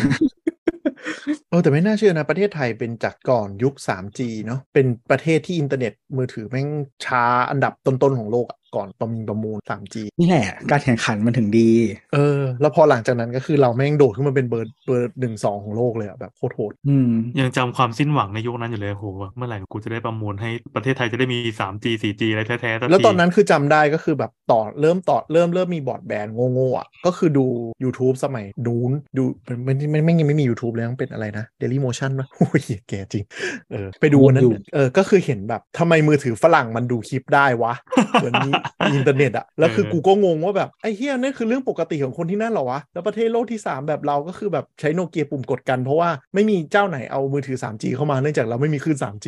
แล้วที่เนี้ยคือ Sony Ericsson อะยุคนั้นมันเป็นยุคที่เขาแบบว่าเออเหมือนจะเปลี่ยนมือถือทั้งหมดเป็น 3G ใช่ไหม อืม จะมีแค่บางรุ่นที่มันจะเป็น 2G ก็คือจะไม่มีกล้อง แต่เออเพราะฉะนั้นอ่ะ คนที่ซื้อ Sony Ericsson อ่ะ เอามาทำอะไรก็คือเอากล้องมาส่องหน้า ฮะ มันทำได้ ทำไม แค่นี้มันถ่ายรูปไม่ได้ ทำไมถ่ายรูปไม่ได้อะ มันถ่ายรูปไม่ได้ ล็อกฟีเจอร์ไว้เหรอหรือไง ก็สมัยนั้นไม่มีใครเขาเอามาถ่ายรูปการกล้องหน้า อ๋ออ๋ออ๋ออ๋อส อ๋อ มัย เซล กล้ ฟี่ อ ยังไม่มาปะ 0.3 เมกอะไรอย่างงี้ใช่ไหม ใช่แต่ว่าทุกคนอ่ะ เอามาส่องหน้า อืมอืมอืมอืม คือมันเปิด เข้าใจ เหมือนเปิดวิดีโอคอลขึ้นมา แต่มันโทรไม่ได้ใช่ไหม เออเออเออ แต่มันมีกล้องกูส่องหน้าได้ เดือดแล้วเดือดโอเคเออแต่ยุคนั้นก็คือแบบพอดูคลิปยูทูบแล้วไอ้ยทำไมฝรั่งแม่งแบบโหลดภาพผ่านมือถือกันได้วะแบบเริ่มเว็บเบราว์กันได้แล้วอะไรอย่างเงี้ยแล้วแบบโอ้สิ่งนั้นคืออะไร จำได้เลยว่า ก็สมันั้นได้ใช้ Edge จำได้เลยว่าคลิปวิดีโอแรกๆที่เราอัพขึ้นไปเป็นแบบ เจองูแล้วก็ทำสารคดีขึ้นมาสักอันอ่ะอัพขึ้นไปด้วยความเร็วที่ดีดีที่สุดเท่าที่จะอัพได้อ่ะ 240p อืม แต่ว่าเป็นยุคที่มี PCT อะนะคือ ม อาจจำได้ว่ามีเสา PCT ตั้งอยู่หน้าบ้าน ถ้าเป็นมือถือเนี่ยก็หมดสิทธิ์ต้องไปทำในคอมเท่านั้นยุค MSN อยู่เลยเท่านั้น ใช่ใช่ใช่ทุกคนไม่เข้าใจคอนเซปต์ว่าอินเทอร์เน็ตจะอยู่ในมือถือได้ไง เออเออเออ แล้วยุคที่แบบฝรั่งเริ่มโปรโมท มือถือจอสีเนาะเอาไปดูคอนเทนต์ด้วยนะแล้วเราก็นั่งน้ำลายยืดว่าเราจะเอามือถือมาสีทำไมวะอินเทอร์เน็ตคืออะไรวะ มือถือมันเอามีไว้โทรไม่ใช่เหรอแล้วยุคนั้นก็ เฮ้ย คือแบ แต่ บ ว่ามือถือเครื่องแรกที่เราใช้อ่ะมันมันมีโมเด็มแล้วนะ มี แต่ว่ามัน ก็ เว็บมันเว็บมันก็จะเป็นแบบ อันนี้คือยังไม่ใช่ไม่ใช่ GPRS นะมันเป็นแบบ CST เขาไม่เรียกว่าเวฟ ไม่ต้องไป เขา ไม่ต้องไปเซิร์ชมันตายไปแล้วไม่ต้องไปหา ไม่ต้องไปหาเพราะแปลว่ามันตายไปแล้ว เขาไม่เรียกว่าเวฟ ฟเขาเรียกว่าแว็บจำได้ปะ อืมแว็บอีกแว็บเพจ แว็บเพจ เออ แว็บเพจ เออ เออเออ ต้องเป็นเน็ตมือถือเท่านั้นที่จะโหลดได้ แล้วแบบแม่งชาร์จ Data โคตรแพง เผลอเปิด MMS ทีบึ้งล้มละลาย เข้าเว็บเนี่ย ยุคนั้นก็แบบมีการโปรโมทให้ทำกัน เน็ตไม่เดิน อยู่ที่โทรไปฟังเพลงอะ ดอกจันอะไรนะ หลังเล่มขายหัว เราะ จะมีคนแบบอย่างนี้ โลโก้ เว้ย เปเปอร์โว้ย โทรไปฟังเพลงเพลงรอสายมือถือเพื่อนน่ะ เออ ใค แบ ร บมึงไม่ต้องรับนะ กูจะโทรไปฟังเพลง ใครเปิด calling melody ที่อะไรเนี่ย คือโคตรสุลต่าน มีมีมีเนี่ยมันจะมีแบบกดหนึ่งเก้าศูนย์ศูนย์ห้าห้าห้าเจ็ดเจ็ดเจ็ด สื่อ แล้วก็มีแต่งแต่งวอลเปเปอร์ของโนเกียสามสามหนึ่งศูนย์ให้กด Picture Message สามารถส่งไป ใช่ ให้เพื่อนได้ ส่งรหัสไป แล้วก็ส่งเป็นของขวัญให้คนที่เราจีบ เอาเพลงนี้ไปฟั GSM งแทนเรานะ Advance One Two Call Freedom GSM พันแปดดีแท็กดีพร้อมออเรนจ์ เออเคยส่งเพลงไปจีบ ไม่แล้วยุคนั้นก็คือเพลงอ่ะ ไม่ใช่เพลงเป็นมีดี้ที่แบบอีบริษัทพวกนี้ต้องไปแกะออกมาเป็นแบบปี้ปีปี้ปีก็ส่งไป สนุกจะตายมีโพลิฟอนิกด้วย อืมจะบอกว่าเอ้ยมันไม่เคยเล่าไปนะก็คือเคยเล่าไอ้พวกนี้เนี่ยกำไรโคตรมาก อ่า ๆกำไรที่สุดคือคือบริษัทพวกเนี้ยเวลาเขาเขาเช่าอ่ะพื้นที่เขาจะมีแบบโหลดย้ายหลังเลยเนาะโหลดโหลดภาพการ์ตูนโหลดเพลงโหลดอะไรอย่างเงี้ยหมวดที่กำไรอยู่ 2 อันประมาณ 90%ของรายได้ทั้งหมดมีสองอัน อืม ก็คือคลิปโปคลิปแบบเซ็กซี่กับ อ๋อ ว่าวิวไม่โปร เอ่อว่าบิวว่าบิวอันหนึง แล้วก็อีกอันหนึงก็คือเอ่อข่าวหวยกด 1 9 0 0 9 0 เพื่อรับสเอ่อสัปดาห์ละ 9 บาทเพื่อรับข่าวข่าวหวยก็คือ ส่งมาว่า พบงู 2 หัว 3 ฉีก หมู่บ้านตำบลนี้บ้านเลขที่นี้นี่นี่อะไรพวกเนี้ยพวกนี้ไปตีเลขหมดเลย ก็เดี๋ยวนี้อยู่ในไลน์ทูเดย์ อ๋อ ใช่ทุกนี้อ่ะพวกเนี้ย อ๋อ ไอ้ทั้งหมดที่ อ๋อ พูดเนี่ย อ๋ออ๋อ ย้ายมาอยู่ไล n ์ทูเดย์หมด เพราะฉะนั้นเวลาเราดูข่าวดูไล n ์ทูเดย์อ่ะมันจะมีข่าวประมาณว่าแบบค้นพบพญานาคขึ้น แล้วข่าวที่สังเกตดูนะฮะ วันเวลาสถานที่จำนวนคนมันจะขึ้นมาครบมากแล้วจะเป็นเลขเลขเลขเลขให้เอาไปแทง ไหนไหนบอกว่าคุยเรื่องที่ควรจะตายไปแล้วนี่ตายไปแล้วคุยทำไม ก็นี่ก็มันตายไปแล้วเอ้ยเราสมควรตายก็คือเราจะบอกว่าไอ้ไลน์ทูเดย์สมควรตาย ข่าวแม่งแบบไอ้พวกเนี้ยคือแต่ engagement มันเยอะมากเลย มันมันคงไม่ตายเร็วๆเนี้ยแต่แบบมันควรตายได้แล้วอะ ก็มันคือคือด้วยแบบคอนเทนต์มันไม่ตาย มันแค่เปลี่ยนแพลตฟอร์ม แต่คนแพลตฟอร์มมาตาย เราก็อยากให้มันตายไงสมควรตาย มันยิ่งคอนเทนต์หวยอ่ะ ยิ่งเศรษฐกิจแย่อะมันก็ยิ่งตายยาก แต่ของไทยมันมันไม่น่าเคยตายไม่ว่ายุคสมัย มันเคยดูตัวเลขก็คือมันไม่ได้แบบไม่ได้ตามเศรษฐกิจคือหมายถึงว่าแม่งมี ไม่ใช่ มี ดัชนีเศรษฐกิจใช่ไหม ใช่คือจะมากจะอะไรอย่างเงี้ยแม่งอยู่อย่างนั้นเลย อ่า คืออา เหมือนกับ ก็ก่อนหน้านี้คริปโตกันไง มันเป็นคอนเทนต์ที่เหมือน engagement มันชนเพดานที่สุดแล้วอะคือหมายถึงว่า อืม ไม่ขึ้นไม่ลงแล้ว ทุกคนจะต้องแบบหวยอยู่ในลมหายใจอะประมาณ แต่แต่มันแต่มันคือมันไม่ได้ตายไปกับวัยด้วยหมายถึงว่าแบบนิวเจนก็พิกอัพ ใช่ คือถ้าพูดถึงว่าอะไรที่มีความเป็นความไทยไทยๆที่อยู่ทะลุการเวลาก็คือ โอ้สุดยอด คือมันเออมันกลายเป็นคืออย่างงี้การพนันของประเทศอื่นฮะมันโดนลดความสำคัญ เพราะว่ามันมีอยู่ 2 แบบก็คืออ่าแบนอย่างจริงจัง หรือปล่อยเยอะจนมันไม่ได้มีความตื่นเต้นเป็นพิเศษไปก็คือมี อืม แบบมีลอตเตอรี่หวยที่ซื้อ scratcher มาขูดได้เรื่อยๆนู่นนี่นั่นโอเคอาจจะมีบิ๊กแจ็คพอตอันนั้นแต่บ้านเราอ่ะมันเป็นวาระแห่งชาติที่ทุกๆ15 วัน ทุกคนต้องหยุดและสดับฟังตอนบ่ายสาม อยู่จ เห ริ มืองนอืม ๆใครใครอยากไปเที่ยวเที่ยวที่ร้านที่คาเฟ่แบบคนโล่งๆไม่ต้องที่เราก็ได้ที่ไหนก็ได้เว้ย เออ ให้ไปวันหนึ่งแล้วสิบหก ใช่ คนจะโล่ง ทุ มาก จะโล่งทุกคนจะต้องสแตนบายฟัง แล้ว อ่า คืออย่างหมายถึงว่าคือตอนเด็กๆอ่ะเราก็ไม่ค่อยเข้าใจหมายถึงว่าแบบ คือพ่ออาจจะมีแบบไปซื้อหวยใช่ไหมซื้อทุกอะไรเขาจะมีแผงประจำอ่ะเขาก็จะซื้ออะไรของเขาอ่ะมันจะเป็นแบบเหมือนเหมือนซื้ออะไรรายเดือนสักอย่างหนึ่งอ่ะเออตอนเด็กก็แบบไม่เข้าใจว่าแบบซื้อทำไมเออแบบทำทำไมอะไรเงี้ยเปลืองเงินอะไรนู่นนี่นั่นอะไรเงี้ยก็คิดเนี่ยแล้วไม่ได้พูดอะไรนะ แล้วก็เหมือนโตมาก็คือจริงๆเราก็ไม่ค่อยได้ซื้อแบบน้อยมากนะแล้วก็แต่ว่าแบบอย่างในกลุ่มที่คุยอย่างเงี้ยใช่ไหมก็คือคุยกันเรื่องหวยคือพอถึงวัยหนึ่งอ่ะ ไม่รู้เป็นอะไรก็คือทุกคนก็คืออินกับเรื่องนี้โดยธรรมชาติงงมาก คนที่ไม่ได้แทงก็อิน คนที่แทงเยอะก็อิน คนที่ซื้อแบบเดินผ่านป้าแล้วได้โดนยัดยัดใส่มือมาก็อิน มันเหมือนเป็นเป็นบทสนทนาที่ทุกคนสามารถคุยได้ และไม่มีใครโดนกันออกไปจากวง เหมือนแบบ เออ เออคือเดือนนี้ไม่มีใครซื้อเลย แต่ก็คุย เออ เพราะว่ามันจะมีคอนเทนต์ว่าเฮ้ยเลขเด็ดมาจากเฮ้ยเลขนี้มึงเอามาจากไหนวะอ๋อเรื่องประเด็นนู้นมันกลายเป็นแบบมี engagement ของจริงแม้ว่าคุณจะไม่ซื้อเลยก็ตามมหัศจรรย์หวยได้อันนี้คือสิ่งที่ควรตายไปเลยเออ เฮ้ยเดี๋ยวสสสกับโรงเรียนไม่มีเงินนะครับ มาบนดินได้แล้ว จ้ะไปทำสแครชเชอร์ขายทุกที่นะนอกสแครชเชอร์ ที่มี กดแอปน่ะ ที่มีอีกอันหนึ่งที่ที่เราเคยคิดว่ามันเป็นสิ่งที่แบบควรตายไปได้สักทีแต่คนเพราะว่ามันตายไปหมดแล้วก็คือเว็บไซต์ที่ยังต้องใช้ Internet Explorer เรา เดี๋ยว รู้ นั้ สึก นยังมีอีกเหรอ มันตายไปหมดแล้ว คือแบบ มีจังหวะหนึ่งก็คือเหมือนอยู่ๆก็คือที่ Microsoft มันบังคับให้ไปเอชก็คือตายหมด ครับก็คือเปลี่ยนเป็นโครมแทน แล้วก็กลายมาเป็นแบบเออต้องบังคับใช้โครม ใช้สฟารีไม่ได้บางทีเพราะเขียนด้วยเว็บคิด อีสัตว์เยี่ยมาก คือตอนแรกจะแบบ โครม เอ้ บิ ย ส พูด นิ ถึ ว ง อินเทอร์เน็ตเอ็กซ์พลอเรอร์ อะไรนะ โครมบิสนิวอินเทอร์เน็ตเอ็กซ์พลอเรอร์ เออจริงคนบางบังคับใช้โครมแต่เอออินเทอร์เน็ตพอเริ่มแม่งตายตายไปแล้ว อ่ะก็ตาตามไปแล้วนะก็คือ Microsoft ประกาศว่าจะหยุดสปอร์ตส้นตีนอะไรทุกอย่างทั้งสิ้นนะจ๊ะ ก็มันมีคนที่ส่งสกูปให้ดู มันมีคนทำป้ายหลุมศพให้ด้วย จริง ป้ายจริงด้วยเหรอ ๆ อะไรนะ ป้ายจริง ป้า ป้าย ยจจริ ริงงอยู่ที่เกาหลี ป้ายแบบเหมือนป้าป้ายหลุมศพแล้วมีโลโก้เขียน In Explorer แล้วก็เขียนข้างล่างประมาณว่าแบบ you should download after browser หรืออะไรเงี้ย ทำเป็นมีมขำๆอะไร อย่างเงี้ย น่ารัก เอาไปตั้งไว้ เออนั่นแหละเขาบอกว่าเสียตังค์ไปหมื่นหนึ่ง โอ้โหเพื่อทำทูมสโตนเนี่ยนะ ป้ายหินนะแล้วก็สลักมีดอกไม้วางด้วยอืม มีอะไรบ้างวะที่แม่งควรตายไปแล้วในเมืองไท เมื่อย ก่อนอะสมัยก่อนเคยจำได้ป่าวะสมัยที่ Microsoft กับ Firefox เขายังแข่งกันอยู่ที่เขาส่งเค้ก อืม อ่าอ่า เออแล้วก็เลิกไปเพราะอะไรเจ๊งทั้งคู่ เออวะเออวะ นะเจ๊งไปทั้งคู่นะจ๊ะ เอ้ยที่มันที่ที่มันควรตายไปได้แล้ววะอินโดยเฉพาะเทค อ่า ไม่งั้น สิ่งที่เราอยากให้ตายนะครับ ก็คือสลิปโอนเงิน เอ๊ะยังไงนะ อยากให้เลิกส่ง ไม่ต้องส่งเช็คเอาเนี่ย คือเออมันแบบทำไมเราต้องมาแจ้งโอนเงิน อ๋อ เป็นหลักฐานไงไม่มีสลิปก็ถือว่าไม่โอน ไม่ใช่คืออะไรแหละทุกคนเป็นคนชีพเพราะทุกคนไม่ใช่ payment gateway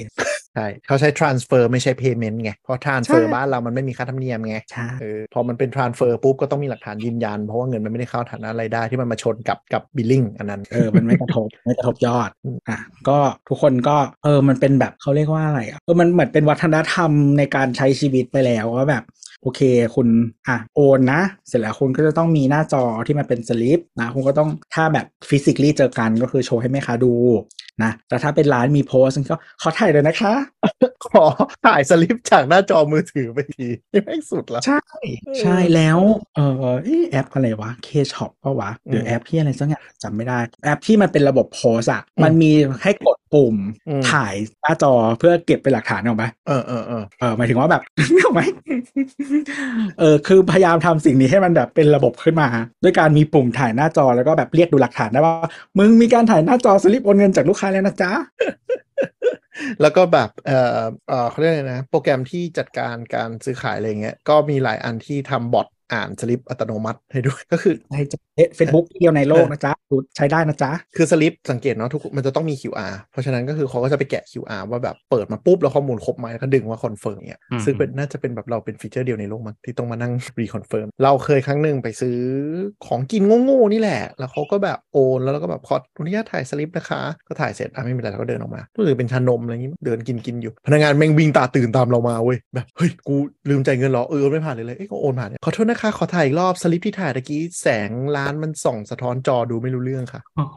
อะไรวะเนี่ย ทำไมเรามีเทคโนโลยีแล้วเราถึงกลับไปยุคหินกันเรื่องอย่างนี้ ว่าเป็นคนชี้ไหมครับ เออ แต่มันแบบ ไอ้บัญชีรับเงินมันควรจะมีแบบเทอร์มินอล POS หรือว่ามือถืออย่างน้อยที่เป็น SMS หรือ Line ที่เด้งของคนนั้นอยู่ตรงนั้นมาวะ อ่ะอย่างนี้อย่างนี้ก็บอกแล้วมันเป็นคนชีพไง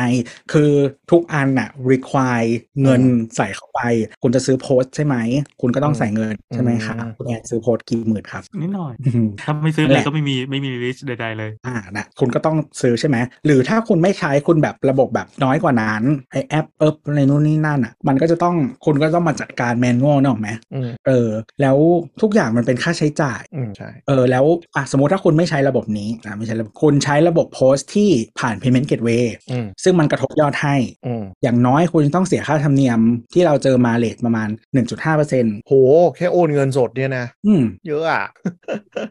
นึกว่าน้อยกว่านั้น เพราะ มั มัน น ดู ดู เป็น จุดห้าประวัติไม่ได้ เออแต่ว่าแต่คือมันเป็นช่องทางที่ถูกเกือบที่สุดแล้วนะ อ่ะก็คือหมายถึงว่า อ่า ที่เราไปเจอบางร้านเนาะ ที่เวลาเราออเดอร์เสร็จปุ๊บก็เขาคีย์คีย์คีย์ออเดอร์แล้วก็เด้งเป็น QR ขึ้นมาตรง POS ที่หันมาด้านเราอะไรอย่างนี้ หรือว่าเด้งไปที่เอ่อ EDC EDC เดี๋ยวนี้หลายรุ่นมีพร้อมเพย์ก็คือสแกนผ่านจ่ายทางนั้นก็คือเสียค่าธรรมเนียมอยู่ดี ใช่ อันนั้นคือผ่าน payment gateway อืม ที่มันคือการที่มันออกเป็น dynamic QR มาให้ อ่า ส่วนใหญ่ก็คือจะผ่าน payment gateway จากกระทบยอดให้เนาะถ้าเป็นร้านใหญ่ ๆ หน่อย หรือว่าแบบอ่ะสมมติแบบ Starbucks เนี่ย อืม ก็คือไอ้เครื่องกรุงเทพอันนั้นอ่ะ อืม อ่ะมันก็จะเป็นไอ้นี่ขึ้นมาใช่ไหมถ่ายปุ๊บมันกระทบยอด อืม ปุ๊บ แล้วมัน ก็ ก็ เด้งเข้า POS ใช่ อ่ะว่าจะ payment เรียบร้อยจบ ใช่ อันนี้คือร้านที่ไม่ต้องขอดูสลิปหน่อยค่ะน้อง อืม ไอ Amazon ก็เหมือนกัน หลังๆ เห็น EDC ก็คือแบบโอนจ่ายก็คือเอ่อ Dynamic QR Code จะเด้งที่หน้า EDC ที่เราสามารถแตะ PayWave ได้อะก็คือสแกนตรง นั้นปุ๊บก็จะตัดวิ่งเข้า POS payment เรียบร้อย ใช่ อ่ะ ไปดูมาแล้วนะฮะ ก็เลทปกติอยู่ที่ 1.5%นะอันนี้ของ แสดงว่ามีแส ส ด แต ง ร ว่า ว่า มี มีกัน แสดงว่ามีเลทหลังบ้านอะ negotiate ได้ 1.5%เป็นเลทตั้งมั้ง 1.65% โอเคเยอะอยู่ คือถ้าเป็นเจ้าเล็กๆอ่ะมันก็ก็แอบเยอะ ก็เยอะเออแล้วก็เออแต่เข้าใจแหละว่าที่บอกว่าเอ๊ะไอเครื่องที่มันรับบัญชีน่าจะเอามาตั้งไว้ตรงนั้นให้เด็กดูก็ลืมเลยว่าส่วนใหญ่เป็นบัญชีเจ้าของเด็กก็เลยต้องถ่ายสลิปแล้วส่งเข้าไปในกลุ่มไลน์ข เอ อง อเออ ร้าน ก็จริงๆ มันก็จะมีเจ้าที่ทำระบบดีขึ้นมาแล้วให้ใช้ฟรีนะ อืม แบบมีแบงค์หนึ่งนะฮะไม่ไม่พูดชื่อดีกว่าแนะนำโปรดักนะฮะเขาะไม่ได้แจายเงน ก็จะมีแบงค์หนึ่งอ่ะ จริงๆ เขาจะมีระบบมัลติล็อกอินให้ในระบบเลย ก็คือมาสเตอร์เขาเป็นเจ้าของก็แบบสร้างล็อกอินได้ในนั้นเลย จะเป็นบุคคล หมายถึงว่าจะจดทะเบียนเป็นบุคคล หรือว่าจะเป็นนิติบุคคลก็ได้ใช้ได้หมด อืมแต่นั่นแหละมันคงใช้ยากอะแล้วก็คงไม่ถึงคนส่วนใหญ่ด้วยมั้งแล้วยิ่งมีค่าธรรมเนียมนี่อะไรคนก็ยี้หมดโดยเฉพาะร้านเล็ก ก็บอกแล้วทุกคนเป็นคนชีทไม่อยากจ่ายภาษีไม่อยากจ่ายเลย ๆนะ ไม่ไม่คือคืออันนี้เขาเขามันเป็นภาพใหญ่อ่ะ อ่า เมื่อทุกคนไม่จ่ายภาษี อืม คุณก็จ่ายในรูปแบบ ครับคำคมของตัววันนี้นะ ก็ประเทศเรานะครับ GDP ประมาณนี้นะฮะ น้อยกว่าอีกหลายประเทศนะฮะ ยอดขายปอร์เช่เป็นอันดับ 2 ของโลกนะครับ ก็ก็ลองคิดดูแล้วกัน เออแล้วฟังคลื่นวิทยุคือแบบเดี๋ยวนี้เปิดอยู่คลื่นเดียวนะยังเปิดเพลงสากลทุกครั้งที่ขับรถเปิดใช่ไหม ยังเปิดวิทยุอีกเหรอคุณ อันนี้แหละสิ่งที่ควรตายไปได้แล้วกัน เฮ้ยแล้วก็เปิดเวลาไม่มีอะไรฟัง แล้วเปิดพอดแคสต์ดิเชื่อมรถดิบลูทูธก็ได้ต่อตูดก็ได้ เราฟังพอดแคสต์แบบสปีดเร็วมากแล้วเมียก็จะบ่นก็เอาวิทยุแล้วกัน แล้วก็เอ้าททำไมเอาเปิด Apple Music Spotify ก็ได้ปะวะ ก็คือปกติถ้าขึ้นรถนะก็จะฟังถ้าเฟรมพอดแคสต์ก็คือฟัง HBR มัน กูไม่ได้เป็นคนเลือกด้วย ไม่แต่พอยก็คือเรารับคุณภาพเสียงวิทยุไม่ได้อะ ไม่เป็นไรอ่ะ anyway จะบอกว่าคลื่นเนี้ยคลื่นที่เปิดเพลงสากลเนี่ยนะครับมีโฆษณา Porsche ทุกเบรกทุกเบรกที่มีโฆษณาโฆษณา Porsche มาหมด แสดงว่าทาร์เก็ตกลุ่มเขายังเป็นกลุ่มฟังวิทยุเพลงเก่าคลาสสิกใช่ไหม ก็ไม่นะมันไม่ใช่เพลงคลาสสิกนะมันคือคลื่นเปิดเพลงสากลคือคลื่นเพลงสากลมีกี่คลื่น สองขึ้นหรือเอ๊ะขึ้นเดียวเออไม่รู้ช่างมันเถอะเออแต่ว่าก็คือโฆษณา ใช่โฆษณา Porsche ทุกเบรกนะฮะบอกแล้วเป็น New Cookie คุกกี้คนรวยเออแต่แบบเข้าใจว่างานมอเตอร์โชว์ที่อ่ามอเตอร์เอ็กซ์โปที่ผ่านมาก็คือแบบให้สัมภาษณ์ว่าแบบประเทศไทยให้ให้ความสำคัญประเทศไทยมากจะเอ่อหนึ่งพันห้าร้อยคันนะฮะ ขายปีที่แล้วนะครับปอร์เช่เป็นอันดับ 2 ของโลกนะฮะเจ็ดสิบเปอร์เซ็นต์เป็นคาเยนนั่นแหละฟอร์จูเนอร์คนรวยอย่างแท้จริง มากมากๆ แล้วก็ใครไปนะฮะ จังหวัดที่ อ่ะ กรุงเทพมันลดหลักละ อืม ลองไปผูกอยู่ แน่น มันคือแบบมันคือมันคือเบนซ์อีคลาสในยุค 20 ปีที่แล้วอะที่ทุกคนพอมีเงินต้องไปซื้ออีคลาสตากลมอะไรอย่างเงี้ย ใช่ปะใช่ปะใช่ปะ ๆ ตากลมสีดวงอ่ะ เออตากลมอ่ะไม่ใช่ตาถั่วนะตาถั่วไม่ได้นะ ถ้าซื้อตาถั่วโดนบูลลี่นะ ต้องตากลม แล้ว แล้วคือมันเป็นยุคที่แบบ มันมีรถเมอร์กออกใหม่ที่เป็นแบบ ไม่มี ไม่มี standing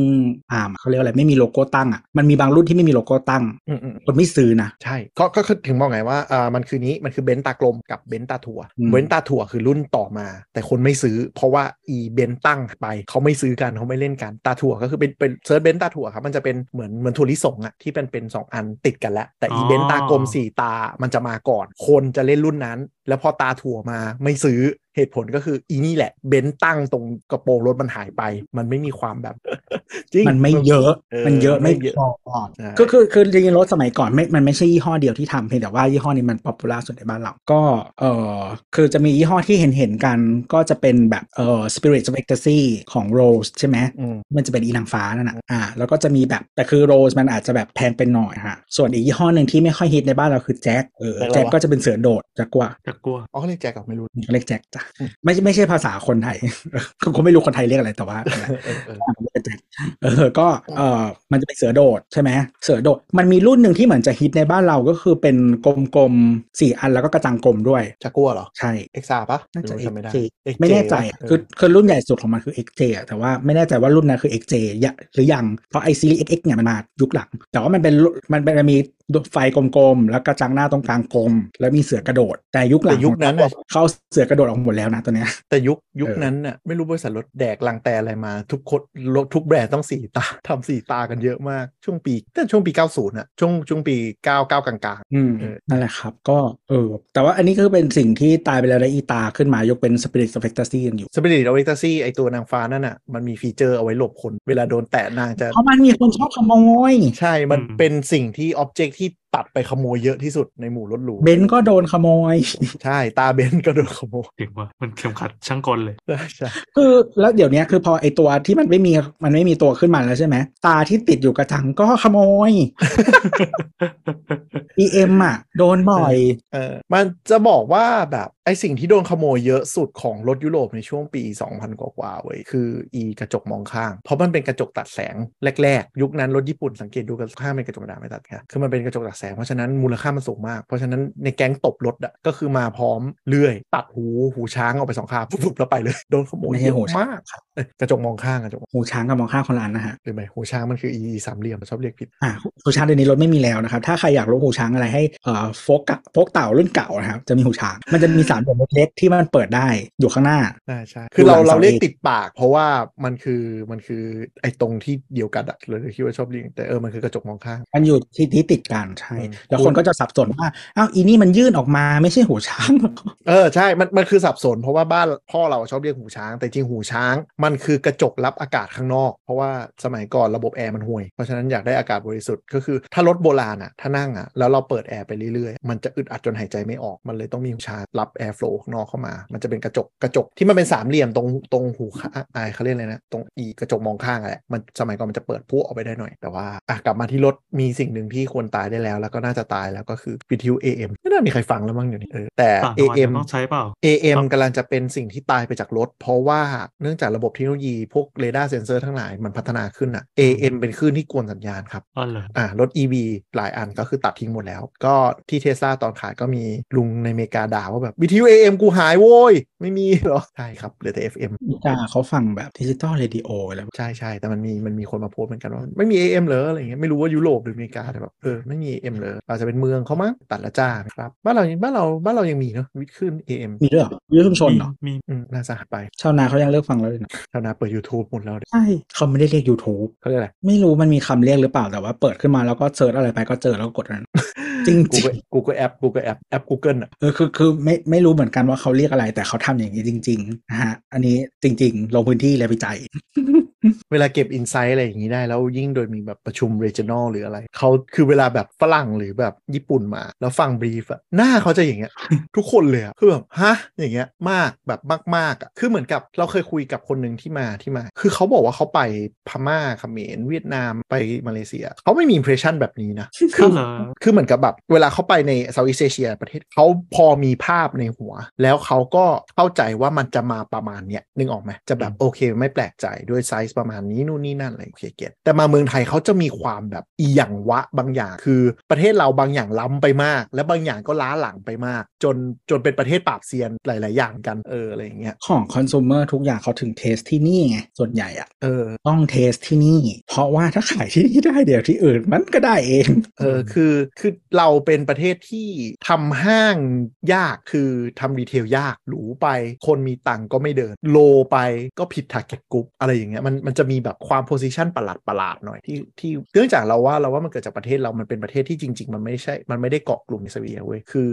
รายได้เขาเรียกว่าเกรจีดีคือรายได้สีเทาๆบ้านเรามันเยอะ จนทำให้เราไม่รู้จริง ๆ กันแน่ว่ารายได้คนหรือลักษณะการใช้สอยใช้จ่ายของคนรายได้ของคนอะมันเท่าไหร่กันแน่ คือกรุงเทพอ่ะมันจะเท่าฮ่องกงแล้วโดยที่ตัวเลขรายได้เรายังต่างเขาอยู่ 5 เท่า แต่ค่าของชีพมันขึ้นไปแล้ว 5 เท่า แล้วมันอยู่ได้ยังไงวะอะไรอย่างเงี้ย คือรายได้ของเราต่ำกว่ามาเลเซียมาก แต่ spending เราสูงกว่ามันเลย แล้วไปเดินกัวลานะไปเดินกัวลา เดินห้างที่หรูที่สุดในกัวลา แล้วมันเดินไม่ต้องหรูที่สุดในไทยก็ได้เดินแค่พารากอนพอ เออใช่ใช่มันเป็นอย่างนั้นอะ แบบ มันแปลกอะ โคตรต่ำ เออคือคือคือมันก็สะท้อนอย่างหนึ่งว่าแสดงว่าเราเป็นแบบแหล่งอบายมุกโลกปะวะอะไรเงี้ยเพราะฉะนั้นเวลาแบบบางอย่างที่ฝรั่งเขางงอะว่าแบบเดี๋ยวนะทำไมประเทศมึงแบบยอดขาย iPhone มันบ้าขนาดนี้วะประเทศมึงไม่ได้มีรายได้ เยอะไม่ใช่หรออะไรอย่างเงี้ย แล้วขายแบบไอ้นี้ด้วย ขายแบบบวกด้วยเงาะปะไม่ได้เป็นคน เออ ขายเฉย เออ คือแบบเขาก็ต้องมุขมวดคิ้วเงี้ยแบบทำไมมันมันไม่เหมือน Data ที่เข้าใจว่าประเทศแถวนี้รายได้ ๆแล้วเวลา ประมณนี้ ขายช้าขายช้าแบบคนที่ไปหิ้วมาจากฮ่องกงสิงคโปร์คนไทย เออหรืออย่างเนี้ยตัวเลขก็คือแบบ แหม่ ปอร์เช่ขายได้อันดับสองของโลกอะคือเขาคือคือนึกถึงสภาพคนต่างชาติมาก็คงขมวดคิ้วอะกูยังไม่มีปัญญาซื้อเลยนะ แล้วไอ้ไอ้พวกที่ประเทศนี้มันซื้อมันเอาเงินมาจากไหนกันวะอะไรอย่างเงี้ยคือเวลาเราแบบ คาเยนนี่คือคาเยนนี่คือแบบโอ้โห เดินก็โอ้โห จอดเยอะจังเลยรถโคตรโหล เออยิ่งโดยเฉพาะ 6 7 ปีที่แล้วที่เราต้องพาแบบพวกคนที่เป็น regional มาแบบมาเซอร์เวยเมืองไทยอะ่ะก็คือเวลาเขามาแล้วเขาไปแบบบางที่เขาก็จะยังไม่ค่อยเก็ตใช่ไหมเราก็จะลากเขาไปดูแบบอ่าเนี่ยนี่คือทองหลอ่อนี่คือเอกมัยนี่คือสยามแล้วก็ไปดูเนี่ยเขาก็จะแบบ fascinate ว่าไอ้ที่นี่มันบางทีบางบางจุดแม่งหรูก็แบบดาวเทาเมืองตะวันตกหลายเมืองคือคำนวณอะไรเงี้ยแล้วเขาก็แบบเออเขาเห็นปอร์เช่เห็นซูเปอร์คาร์เยอะแล้วเขาก็แบบโหโหเยอะกว่าที่เขาคิดเลยแล้วก็คือเราก็เล่าให้เขาฟัง จ่า ว่าย แบบ ก็เดินเลยบีเทสไปลงรถตักอ่อนนุชจ้า เออ อะไรอย่างเงี้ยหรือแบบ แล้วเราก็แบบ เขาก็ช็อกว่าแบบเฮ้ยมีเยอะขนาดนี้เลยเหรอวะโหด้วยนะแล้วเราก็บอกว่าแล้วมึงรู้เปล่าราคาไอ้รถที่วิ่งวิ่งๆกันอะแพงกว่าบ้านมึงอีกแต่รายได้ จริ กู ง น้อยเออรายได้กูน้อยกว่ามึงห้าเท่านะ เออเออเออ เออคือรายได้กูน้อยกว่ามึงห้าเท่า รถราคาแพงกว่ามึงสามเท่า แต่กูมั่นใจว่ามึงเห็นรถประเทศกูอะมากกว่าดาวเทามึง เออเอออะไรอย่างเงี้ยมันก็เลยแบบจริง ๆ แล้วบ้านเรามันอะไรอย่างแน่วะพวกรายได้พวกไอ้ข้อมูลพวกเนี้ยเป็นเป็นประเทศที่ ที่คุณเชื่อ Data ในกระดาษไม่ได้เลย ต้องมาดูด้วยตาแล้วต้องใช้ต้องใช้กึ๋นในการตัดสินใจพอสม ก็นี่แหละที่บอกว่าเวลาคุณไม่จ่ายภาษีอะ ใช่เนี่ยแหละคือสิ่งที่เกิดขึ้นก็คือมีคน อืม รวยเร็วเนาะมีคนรวยเร็ว มีคนรวยแบบไม่สามารถสืบได้ว่าอินดัสทรีไหนมันดีไม่ดีแทนที่เราจะได้ไปแท็กอย่างเหมาะสม แล้วเอากลับมาพัฒนาประเทศเรา ก็เอออ่ะที่ที่เราขายของขายของเองอะแล้วก็ อืม ลูกค้าคนรวยเยอะแยะมากมาย อืม คือไปจนแบบไปหมู่บ้านทั่วกรุงเทพ แล้วก็ไปบางหมู่บ้านนี่ไปแบบสี่ห้ารอบแล้วอะ อืม แล้วก็ไปแล้วก็แบบอีกคนพวกนี้มันแบบมาจากไหนกันวะคือแบบ ไม่ได้ไม่ได้อยู่ในสื่อไม่ได้ออกงานไฮโซใด ๆ ไม่ได้ทำธุรกิจที่ดูน่าสนใจแต่แบบมึงมึงรวยจังวะใช่ คือมันมีหมู่บ้านหนึ่งที่อยู่ใกล้ออฟฟิศเรามาก อืม นะก็เออประมาณ 40 ล้านมั้งไปมาหลายรอบละเออก็เออบ้านไม่ใหญ่40 ล้าน แล้วก็แบบพวกมึงมันทำอะไรกันวะ ขายหมดทั้งเฟสและแบบเออแบบมึงทำอะไรกันนักหนาว่าคนพวกนี้มันมาจากไหนวะ แล้วพวกนี้ก็จะโลโปรไฟล์คือแบบสักเซสบางอย่างแต่ไม่รู้สักเซสจากอะไรแล้วซึ่งพวกนี้ก็คือแบบรายได้ไม่มีทางระบบไปครบอะก็คงมี tax planning นี่นั่นหมด หรือว่ามีค่าขายเงินสดอันนี่คือสิ่งที่ควรตายไปได้แล้วใช่ไหม มันควรถูกแก้แหละควรถูกแก้มันควรเออคือเขาเรียกว่าอะไร มันไปมันไปได้หลายทางแบบ บางที่เขาก็ใช้ใช้คนหมู่มากในการแบบสร้างซิสเต็มมากดดันอย่าง แต่เราคนพบว่าธุรกิจใหม่ๆ ก็ก็ทำอะไรอยู่ในระบบระบบเยอะขึ้นนะ ถึงแม้ว่าบางทีกระเทาเป็นคนเสียประโยชน์ก็ตาม เราก็คงเรารู้สึกเซ็งๆ แต่เขาเราก็เขาเขายืนกรานอย่างนั้นก็อย่างนั้น บางทีก็จะรู้สึกว่าเอ้ยที่กูเสียไป 7%ที่เข้ารัฐบาลเนี่ย เออคือก็เข้าใจแหละ แต่ว่าคือแบบมันคือไม่มีใครหลอกที่อยากเสียเงินเออแล้วโดยเฉพาะการเสียเงินที่มันไม่คุ้มค่า ที่เราแบบไม่รู้สึกมันไม่ได้อะไรกลับมา หรือแบบมันไปทำอะไรก็ไม่รู้อะไรอย่างงี้แต่ว่าแบบคือถ้าทุกคนคิดว่าเออกูแบบไม่เอาดีกว่าอะไรเงี้ยเราไม่ต้องมีประเทศ อืม คือคอนเซปต์ของประเทศมันคือเพื่อให้ทุกคน better off เออ เป็น ถึง where แม้ to ว่า get ถึงแม้ว่ามัน better จะมี off ความความเหลื่อมล้ำแต่ว่าโดยองค์รวมทุกอย่างไปข้างหน้า อืม คือคนคนพูดไปนดราม่าบอกว่าก็คือแบบคนจนยุคนี้ ก็ยังมีคุณภาพชีวิตที่ดีกว่าคนจนยุคก่อนแม้อาจจะเหนื่อยขึ้นหน่อย แล้วก็มาแล้วว่าไปอันสุดท้ายได้แล้วที่ที่เป็นประเด็นที่อยากบ่นที่สุดเนอะสิ่งที่คนตายได้แล้วคือลายคนตายได้ คุยกันเล่น ๆ ในแชทเนาะว่าแบบ เออ ลองลิสต์ซิว่าสิ่งอะไรที่มันควรหายไปได้แล้วอะไรอย่างเงี้ยแม่งตอบพร้อมกันไลน์ถ้ามีร้อยไอเทมก็คือไลน์เป็นอย่างที่หนึ่งถึงอย่างที่ร้อยแล้วแบบเราเซ็งมากคือก่อนอัดเว้ย ก่อนอัดก็คือเราอะอยากไปดูทะเบียนรถคำๆเพื่อจะซื้อรถทะเบียนสวยหน่อยๆอะไรอย่างงี้ ก็คือมันมีประมูลทะเบียนรถออนไลน์ใช่ปะก็คือล่าสุดก็คือมันสามารถแอดแอดชื่อแบบคำที่เราอยากให้ได้แล้วอะไรเงี้ยแล้วก็ไปนั่งดูลิสต์ว่ามีคำอะไรบ้าง ทีนี้จะเข้าเป็นระบบประมูลเขาอะมันก็ต้องสมัคร username ก่อนกรอกข้อมูลชี้จริงและเลขบัตรประชาชนไว้นั่นในเว็บทะเบียนรถ .com กรอกไปเสร็จปุ๊บสิ่งแรกที่แม่งให้ทำให้ผูกรหัสเราสมัคร ID เข้าไปในเว็บเขาเข้าไปหน้าโปรไฟล์ปุ๊บ เด้งเป็น QR code อันควายควายๆให้แอด Line Official ของกรมการขนส่งทางบกทะเบียนรถ แล้วพอแอดปุ๊บ เด้งเป็นเว็บขึ้นมาให้เรากรอกบัตรเลขประชาชน แล้วลิงก์ข้อมูลเข้าด้วยกัน เหตุผลก็คือ announcement หรือว่าการแจ้งระบบประมูลจะแจ้งผ่าน อืมอืมใช้ไลน์เป็นตัวกระจาย ใช่ แจ้งผ่านฟอร์มแล้วรัฐบาลไทยเราจะพึ่งพิงกับไลน์จนจนจนมันเกาะเป็นกลุ่มก้อนโดยที่แบบไลน์ก็จะมี power มากเกินไปหรือเปล่าวะ เคนเมื่อมาเจอ M Flow เออ M Flow นะครับ เราเรายังไม่ได้จ่ายนะ ไอ้ค่าปรับ 300 ไม่รู้เคยเล่าไปแล้วในรายการอย่างไอ้ที่เราวิ่งผ่านปั๊บ แล้วแม่งคือตัดบัตรเครดิตไม่ได้แล้วก็ไม่ได้แจ้งอะไรเลยเออแจ้งมาในไลน์แต่เราไม่ได้อ่านไลน์ไง อ่าอ่าอ่าอ่า แล้วแอคเคาท์มันไม่มีการแจ้งในอีเมล เออ แล้วก็ในเว็บก็ไม่มีจะต้องแจ้งผ่านไลน์แสดงว่าเราจะต้องมาดูไลน์แล้วไลน์กับเว็บไซต์คนละแอคเคาท์กันไม่ผูกกันไม่อินทิเกรตกัน ะใช่ อันนี้ ก็ คื คือ อ คือเรียมขั้นสุดมากอะ คือถ้าเราอ่าผ่าน M Flow แล้วเราลงทะเบียนใน Line อืม ก็จะเด้งมาที่ Line โดยที่ไม่เป็นดัต a ต a s e เบสของอันหลัก ซึ่ง M Flow ใน Line ลงทะเบียนง่ายมาก แค่กรอก ใช่ ทะเบียนกรอกชื่อจบ ใช่ สมัครได้เลย แล้วก็ใส่เลขบัตรเครดิต หรือใส่ช่องทางที่ต้องการจ่ายตังค์ผ่านปุ๊บ มันก็จะเด้งมาที่ Line ว่า ท่านหมายเลขทะเบียนได้ผ่านทาง M Flow มาที่นี่ด้วยเอ่อมียอดค่าธรรมเนียมผ่านทาง าง 30 บาทตึ๊ดๆๆแล้วก็ถ้าเป็นผูกบัตรเครดิตปุ๊บไม่เกินหนึ่งปีก็จะบอกว่าชำระผ่านทางสำเร็จแล้วเลขทะเบียนตึ๊ดๆๆยอดชำระรวมขอบคุณค่ะงั้น อืม ซึ่งก็ก็สะดวกแต่ตอนแรกที่ยังไม่มีเราไม่รู้ช่องทางไลน์คือเราต้องไปสมัครออฟฟิเชียลของเขา แม่งต้องสแกนหน้าเล่ม ต้องถ่ายรูปรถสี่ด้าน ต้องเพื่อ บัต ส รป มัค ระชาร ชนหน้าหลัง เออ ด้านหลังต้องเขียนไอโค้ดนั้นด้วยอะไรเงี้ย ใช่ ซึ่งกูไม่เข้าใจมาก ๆ ว่าทำอะไรทำไม ทำไมไลน์ให้ อำว บายพาสหมดเลย เออทำไมไลน์ถึงสะดวกกว่า แล้วเราเอาแบ็กโบนอินฟราสตรักเจอร์ของทะเบียนการจ่ายไปอยู่บนไลน์ไม่เข้าใจมาก เออ ๆ แล้วก็ค้นพบหลายอันเลยก็คือมี Official คอนคอนแทคทั้งหมดเป็น Line แอดเอ่อเป็น Line Official ซึ่งเป็นหน่วยงานราชการ กลายเป็นว่าแบบคุณเกลียด Line ขนาดคุณก็ต้องใช้ จริง เพราะมันมันเหมือนเป็นช่อง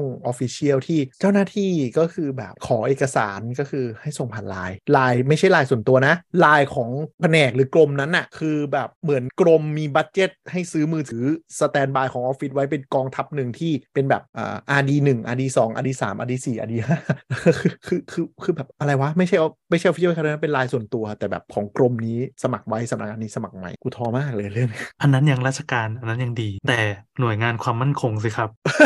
อันนี้เฮี้ย ที่สุดแล้วที่เจอมาเคนเล่าหน่อยดิ เคสล่าสุดใช่ไหม อ่าเคสเรือล่มครับ เออก็เข้าใจว่าที่ตามข่าวมาก็คือเหมือนกับระบบ ระบบการสื่อสารของเรือมันล่ม คือเครื่องยนต์เรือมันหยุดทำงาน เรือมันล่ม แล้วน้ำมันเข้าห้องสื่อสารเลยสื่อสารไม่ได้ ก็เลยส่งไลน์เอาก็คือมีกรุ๊ปไลน์สำหรับอ่ากรองเรือลาดตระเวนอะไรอย่างนี้ด้วยมั้งมีกรุ๊ป อ่า ไลน์ของเรือกลุ่มกลุ่มกองเฉพาะก็คือส่ง ซึ่งก็ก็ไม่รู้นะ อันเนี้ยมันเป็นฉุกเฉินก็คงอาจจะส่งกันด้วยความจำเป็นจริง แต่ว่ากูนึกภาพออกเลยว่ามันจะต้องมีส่งอะไรที่มันเป็นความลับ หรือแบบอะไรสักอย่างผ่านไลน์ เป็นคงเป็นความมั่นคงปะวะซึ่งมันไม่ได้ปะวะ คือเราพอจะนึกออกว่ามันมีเคสแบบนี้ถ้าในอเมริกาก็ยังพอมีที่แบบอ่าเอาพวก device ออกกำลังกายอะแล้วก็ไปวิ่งในเขตทหารอะไรเงี้ยแล้วมาจับโลเคชันโอ้แค่นี้ เออ ก็ใหญ่โตเรื่องราวแบบ ใช่ เขาไม่ยอมกันความมั่นคง ใช่ ทุกอย่างแม่งหลุดออกมาในในแพล อ่า ต ห ฟ รือ อ ร์ อย่าม ง ใครก็ จี ไม่ น รู้ น่ะอย่างจีนก็คือล่าสุดก็คือตีจีโอกริดแล้วว่าถ้ารถเทสลาหรือรถใหม่ๆ ที่มีกล้องรอบคันเข้าไปในแอเรียนี้ปุ๊บจะโดนตัดกล้องเลย หมายถึงกล้องหน้าก็จะมองไม่เห็นพื้นที่ กล้องรอบ ใช่ คั ไห น ม จะโดนตัดเลยครับ อ๋อ ใช้ไม่ได้เลย ใช่ แล้วก็โดน GPS scramble ด้วยก็คือเหมือนกับ จะ ระบบ ปวดเงี้ย ระบบระบบ Data Link ทั้งหมดของรถ ไม่ว่าจะเป็นรถจีนหรือรถเทสลาอะไรก็ตามเข้าไปในกริดเนี้ยปุ๊บ ทุกอย่างจะโดน scramble หมดเลยกล้องตัดทุกอย่างตัด ในจีน หมด จี เลย เพเขาสแปมเบิลอยู่แล้วเปล่า เออเออเออแต่ว่าอันเนี้ยอ่าโลเค แต่ ชั่ ถ้าน ใช้เปิดต้นจะได้ปะ อ่าโดนหมดเลยก็คืออ่าเหมือนกับ location base ที่ไม่ว่าจะเป็นอินเทอร์เน็ตหรือว่าใช้ Wi-Fi pinpoint อะโดน scramble หมดเลย อืม เออแล้วก็ อืม จะมีป้ายด้วยว่าแบบอย่างของของของรถอื่นๆน่ะหนัก แต่ของเทสลาก็คือถ้าเป็นฐานทัพแม่งเขียนเลยว่าเทสลาห้ามเข้า คือคนที่จะมาติดต่อฐานทัพเรื่องเนี้ยอันนี้คือเป็นเหมือนลงใน reddit หรือสักอย่างก็คือต้องจอดไว้ area แบบพาข้างนอก แล้วก็ต่อรถเข้าไปห้ามเข้าเลย โอ้นี่เหมือน คือเห เห มื มื อน อนลาซาด้าบ้านเราเลย ครับอัตโตทรีเข้าไปได้ อันนี้ไม่รู้แต่ว่าแต่ว่าป้ายมันเทสลาห้ามเข้าก็เลยไม่รู้ว่า discriminate หรือเปล่า หรือว่าเฉพาะแบบเป็นการแบบหลวมๆว่าง่ายๆอันนี้ไม่รู้เหมือนกันตลก ไม่ใช่เขาไม่ได้เรียก discriminate ก็คือใครแชร์ข้อมูลได้ใครแชร์ไม่ได้ อืม ใครแชร์ไม่ได้ก็อย่าเข้ามา แต่เทสลาในจีนเซิร์ฟเวอร์ก็เหมือน Apple นะ คือวิ่งเข้าเซิร์ฟเวอร์จีน ยังไม่ไว้ใจพอ เออ ก็ยังไม่ไว้ใจพอแบบรอนมักเลย ไม่รู้เหมือนกันเออเออแต่ว่ามันมาบ้านเราก็คือแบบส่งผ่านไลน์ เออแต่มันบทที่เราคุยกันมัน surprisingly ว่ามีสัญญาณเทลโคกลางทะเล เดี๋ยวโคเรามันโหดเกินไปมาก ๆ อ่ะ คือถ้าไปดูแผนที่ 5G ก็คือมีเราเกาหลีใต้ญี่ปุ่น 3 ประเทศในโลกอ่ะ ที่โคเวอร์ขนาดแล้วเราก็น่าจะเป็นประเทศเดียวในโลกที่เข้าอุทยานแห่งชาติ แล้วไม่มีสัญญาณ 5G ชัดเจน แล้วไทยอ่ะ คนความหนาแน่นอะน้อยกว่าญี่ปุ่นและเกาหลีเยอะ ใช่แต่เราครอบคลุมที่แล้วเราก็เป็นประเทศที่แบบคือเทลโคเขาไม่ได้มีอินเทรสใด ๆ ที่จะต้องแบบไปตั้งเสาในป่า แล้วก็ต้องพรางเสาอะแต่เราก็เป็นประเทศเดียวไม่ใช่ประเทศเดียวเป็นหนึ่งในประเทศที่แบบเรามีเซลล์ไซต์กระจายไปหลายที่มาก แต่ให้ความสำคัญกับการที่แบบไม่บดบังทัศนียภาพ อืม มากกว่าฝรั่งอีกอะเออสังเกตดูเราไปขึ้นโของปีนเขาอะมันมีสัญญาณแต่เราไม่รู้เสาอยู่ไหนเพราะเขาพรางเสาเกือบหม ก็ ด อย่าง เล ทะ ย เลทะเลนี่เสาอยู่ไหน แท่นครับ อ๋อ อืมแท่นขุดเจาะ โอ้แม่ง อืมใช่ คือถ้าเกาะเกาะใหญ่ๆอ่ะมีโหมดเกาะที่เป็นท่องเที่ยวมีสัญญาณโหมด ใช่เขาเขาเขาลิงก์เขาลิงก์เขาลิงก์เกาะต่อเกาะต่อเกาะต่อเกาะไป เอ แล้ว อ ก็ เขาลากสายไปด้วยนะจ๊ะ แล้วก็มีเลลากสายไปที่พวกแท่นพวกอะไรอย่างเงี้ยให้ใช้ โอ้ ใช่ เทลโคเรามันระดับมันระดับโลกนะเว้ยพี่แอน เออเออเออ คือลากสายอินเทอร์เน็ตเนี่ยก่อนลากสายไฟอีก เออ จริงต่างจังหวัดบางที่ไฟไม่งยังขอไม่สะดวกเล เกาะ ย ไม่อยาก ถึ ผ่านไฟอยู่เลยบางทีอ่ะ ใช่ใช่เน็ตถึงแล้วเน็ตถึงแล้ว เรื่องอินเทอร์เน็ตเราแม่งแบบไม่แพ้ชาติใดในโลก คือแบบแข่งกันจนขนาดว่าแบบ TOT กับ CAT ยังต้องยังต้องแบบตื่นตัวในการแข่งขันนะเพราะเหมือนกับแบบบางแอเรียที่ที่แบบที่มันดันเป็นที่ที่เอกชนไม่คุ้มจริงๆในหมู่บ้านอะไรอย่างเงี้ยก็คือ TOT กับ CAT ก็ต้องวิ่งไปไปขายเซอร์วิสพวกนั้นอ่ะเพราะว่ากูไม่สามารถแย่งลูกค้าในโซนที่เอกชนทำได้เลย กูไม่มีรายได้เลยกูต้องไปขายพวกแบบที่หลุดออกไปหน่อย แต่ก็คือทำให้อินเทอร์เน็ตมีเรื่องแต่ในขณะเดียวกันก็คือแบบเรา เราไม่มีเว็บไซต์หรือระบบช่องทางหรืออะไรที่เป็นแบบนั้นที่ดีทุกอย่างผ่านไลน์คือกูเข้าใจแหละว่าไลน์มันสะดวกอะแต่แบบมันไม่ได้ปะวะ มันไก่กัแพลบตฟอ ไข่ ร์ม ด้วย คือตัวตัวหน่วยงานแม่งบังคับไปให้ใช้ไลน์ไปไปไปสร้างความสะดวกให้กับมันด้วยอ่ะ ใช่ แต่สุดท้ายคือคุณคุณเอาอินฟราสตรักเจอร์ไปฝากไว้กับไลน์ซึ่งมันไม่ควรนะไลน์มัน คือจริงๆเรื่องแบบนี้มันท็อปดาว อืมใช่ เออ แค่ แต่ว่ามัน แค่ระดับผู้ใหญ่ใช้ไลน์ เออท็อปดาวด้วยคนโง่อะ อืมอืมอื ม เออแต่แบบแพลตฟอร์มที่มึงส่งไฟล์แล้ว 7 วันหายมันก็ไม่ควรใช้เป็นหลักแล้วปะหรือว่ามันเป็นวิธีแบบทำให้ความมั่นคงทางข้อมูล เพราะว่าเดี๋ยวมันหายจะไม่โดนแบ็กแทร็กได้ แล้วคุณรู้ได้ไงว่าเขาไม่สแกรมไว้ แล้ว encryption ก็ห่วย ใช่เขาต้องทำ อืมใช่แต่แบบเป็นสิ่งที่แบบควรเลิกใช้ได้แล้วแล้วก็แบบไลายคอ ก็แบบเข้าใจว่าประหยัดค่าโทร แต่ก็แบบโอ้ยถึงแม้มันจะดีขึ้นเยอะก็เหอะแต่แบบบางที ก็เล มั ย นก็แบบนี่ มันดีเรื่องจริงนะ อืมแต่มันก็โทรแบบมันไม่ติดมั่งอะไรมั่งอ่ะนึกออกไหม น้อยกูปิดไปเลยจ้ะ มันเป็น VoIP อ่ะ มันก็ไม่ดีเท่าแบบเทลโคอยู่แล้วในการแบบโทรคุยไปก็แบ อยา บ กอยากอยากคุยกับกูโทรมาเบอร์ ไม่มีก็ไม่ต้องโทร เข้าใจมันประหยัดไงแล้วก็กดโทรได้เลย ไม่ต้องมานั่งรู้เบอร์ บางคนแอดไลน์มาคุยธุรกิจกันมา 3 ปี ยังไม่รู้เบอร์โทรศัพท์กันเลย รู้แต่ เออ ไล มี น์ คนชีพ อะไรนะ ประเทศนี้ไม่มีแต่คนชีพ เขาเรียกว่าการใช้เงินอย่างชาญฉลาดอย่าไปเรียกเขาชีส สิ เออก็ประเทศห่วยๆอย่างนี้แหละ เออแต่แบบ สร้างกันมากับมือทั้งนั้น คือเราก็เคยพูดไปแล้วว่าไลน์แม่งควรเป็นแบบควรเลิกใช้ด้วยประเด็นหลายๆอย่างแต่มันมันดูไม่มีท่าทีจะดีแย่ลงเลย แล้วแม่งดีขึ้นดีแบบ ไม่ได้ดีขึ้น คนใช้เยอะขึ้น เยอะขึ้นเป็นหลักหมายถึงว่าไม่ใช่แค่จำนวน มันยิ่คงใช้ ผูก เอ มัน อ ผูกชีวิตเรื่อย ใช่ก็คือบัตรสะสมแต้ม จากที่ทุกคนแห่กันทำแอปของตัวเองก็คือทุกอย่างกวาดเข้าไลน์หมดแล้วตอน เอ นี้ อเลิกหมดแล้วจริง เออ อ อ ย่างน้อยก็เป็นเป็นเว็บที่ห่อไว้ด้วยกรอบไลน์อีกที ใช่คือคือไอแพลตฟอร์มพวกนั้นน่ะไอที่แบบออกแอปอะเขาไม่ได้เจ๊งนะแต่คือไม่มีใครยอมโหลดแอป ก็ จน ย้า เขา ย ต้อลง ง เอา มาอยู่ในไลน์ ใช่ เอาไลน์เป็นแค่เว็บเป็นแค่พอร์ทัลในการไปดึงเว็บ API ขึ้นมาจากไลน์ เออ แล้วมันไม่ต้องรีจิสเตอร์ เพราะว่ามันแบบคุณกดไลน์แล้วก็ เอออลาวแล้วดึงข้อมูลไม่ได้เลยอะไรอย่างเงี้ยซึ่งแบบทุกคนก็คือเลยฝากชีวิตไว้กับไลน์ ก็ดีนี่มันก็ดีมันก็สะดวก ก็สะดวกดีแต่ก็กลายเป็นว่าแบบไลน์ไลน์ถ้าแบบวันหนึ่งเขาเริ่มจะไถค่าใช้จ่ายหรือมีอะไรสักอย่างเขาจะมี power มากๆเลยนะ ในการที่ทำให้ทุกคนแบบต้องมีค่าใช้จ่ายบางอย่างที่แฝงซึ่งไลน์ก็เป็นองค์กรเอกชนมากเขาก็คงไม่ได้แบบใจดีว่าเออจะให้อยู่ในสภาพนี้ไปเรื่อยๆหรือเปล่าถ้าวันหนึ่งขายสติกเกอร์ไม่ได้ขึ้นมาแล้วเริ่มมีค่าใช้จ่ายหรือมี เพราะว่ารายได้หลักทุกวันนี้เขาไม่น่าจะเป็นสติกเกอร์แล้วแหละ ใช่เขาเป็นอะไร อื วะ ม ไลน์ทูเดย์ปะไลน์ทูเดย์ไลน์บูมไลน์บูม เออแล้วก็จะมีแอดมีอะไรก็คือ อืม มัน แอด เทิร์นไป เยอะแอดเยอะ แอดแอดแพลตฟอร์มที่อันนี้แล้วแต่ว่ารู้สึกส่วนตัวรู้สึกว่าซื้อยาก ซื้อยากแต่แอดเยอะมากนะ เพราะว่าอยู่ใน Open Chat ก็คือแบบแอดทะลักเลยอะคือแบบเปิดไปทุกรอบก็คือแบบแชทแชทแชทแอดแอดแอดขึ้นมาแทรกตลอด จะจะ นั่น จะซื้อยากอ่ะไม่กะยากมากเลยงงเหมือนกันอืมอะไรอย่างเงี้ยนั่นแห นะ ละ ก็อยากให้ตายไปนะฮะ ถ้ามีช่องทางติดต่ออื่นได้ก็พยายามใช้แอปแชทอื่นเถอะขอร้องพูดถึงอันเนี้ยก็เลยมีอย่างหนึ่งที่อยากที่เกี่ยวข้องกันหนึ่งและอยากให้ตายหาไปด้วยนะฮะก็คือบัตรแลบบิด คือควรตายหาไปได้แล้วอ่ะเราเราเราคือคือเท้าความไปตะกี้ก็ที่เราพาฝรั่งมาเที่ยวความซีวิไลซ์ของเมืองไทยแล้วเขาก็บอกโออาโออาแต่เขาก็ยังไม่เข้าใจว่าทำไมรถไฟฟ้าบ้านเมืองถึงไม่มีระบบเพย์เมนต์รวมอยู่ดี มีบัตรสามแบบนะครับ ใช่ แล้วก็คือแบบตอนไปพาไปใต้ดิน อันนี้เพื่อนเพื่อนมาล่าสุดพาไปใต้ดินบอกว่าเอ้ยอยู่มีเครดิตการ์ดใช้เพย์เวฟจ่ายได้เลยไม่ต้องเติมตังค์เขาก็อู้ว้าวทำได้ด้วยเออโอ้เหมือนสิงคโปร์เลยเจ๋งดีนู่นนี่นั่น ผม พอ ลอนดอนได้สิบปีที่แล้วละมั้ง เออแต่พอขึ้นมาบนดินปุ๊บไม่เข้าใจไม่เข้าใจเลย ไม่เข้าใจใดๆเลยเลยว่า แล้วทำไมแล้วโอเค อยู่มีตู้จ่ายอ่ะเดี๋ยวไอายจ่ายผ่านบัตรเครดิตไม่ได้เอาแล้วทำไมตะกี้ข้างล่างได้ แล้วทำไมทำไมตะกี้ข้างล่างได้วะแตะเขาได้เลยนะก็ก็มันเป็นงี้แหละ แล้วชาวต่างชาติ อ่าแล้วไอจะซื้อตั๋วยังอ๋อ ก็กดตรงนี้ แล้วก็อ้าวกูซื้อไม่ได้อีก เพราะว่ากูไม่มีพร้อมเพย์ ใช้เพย์นาวได้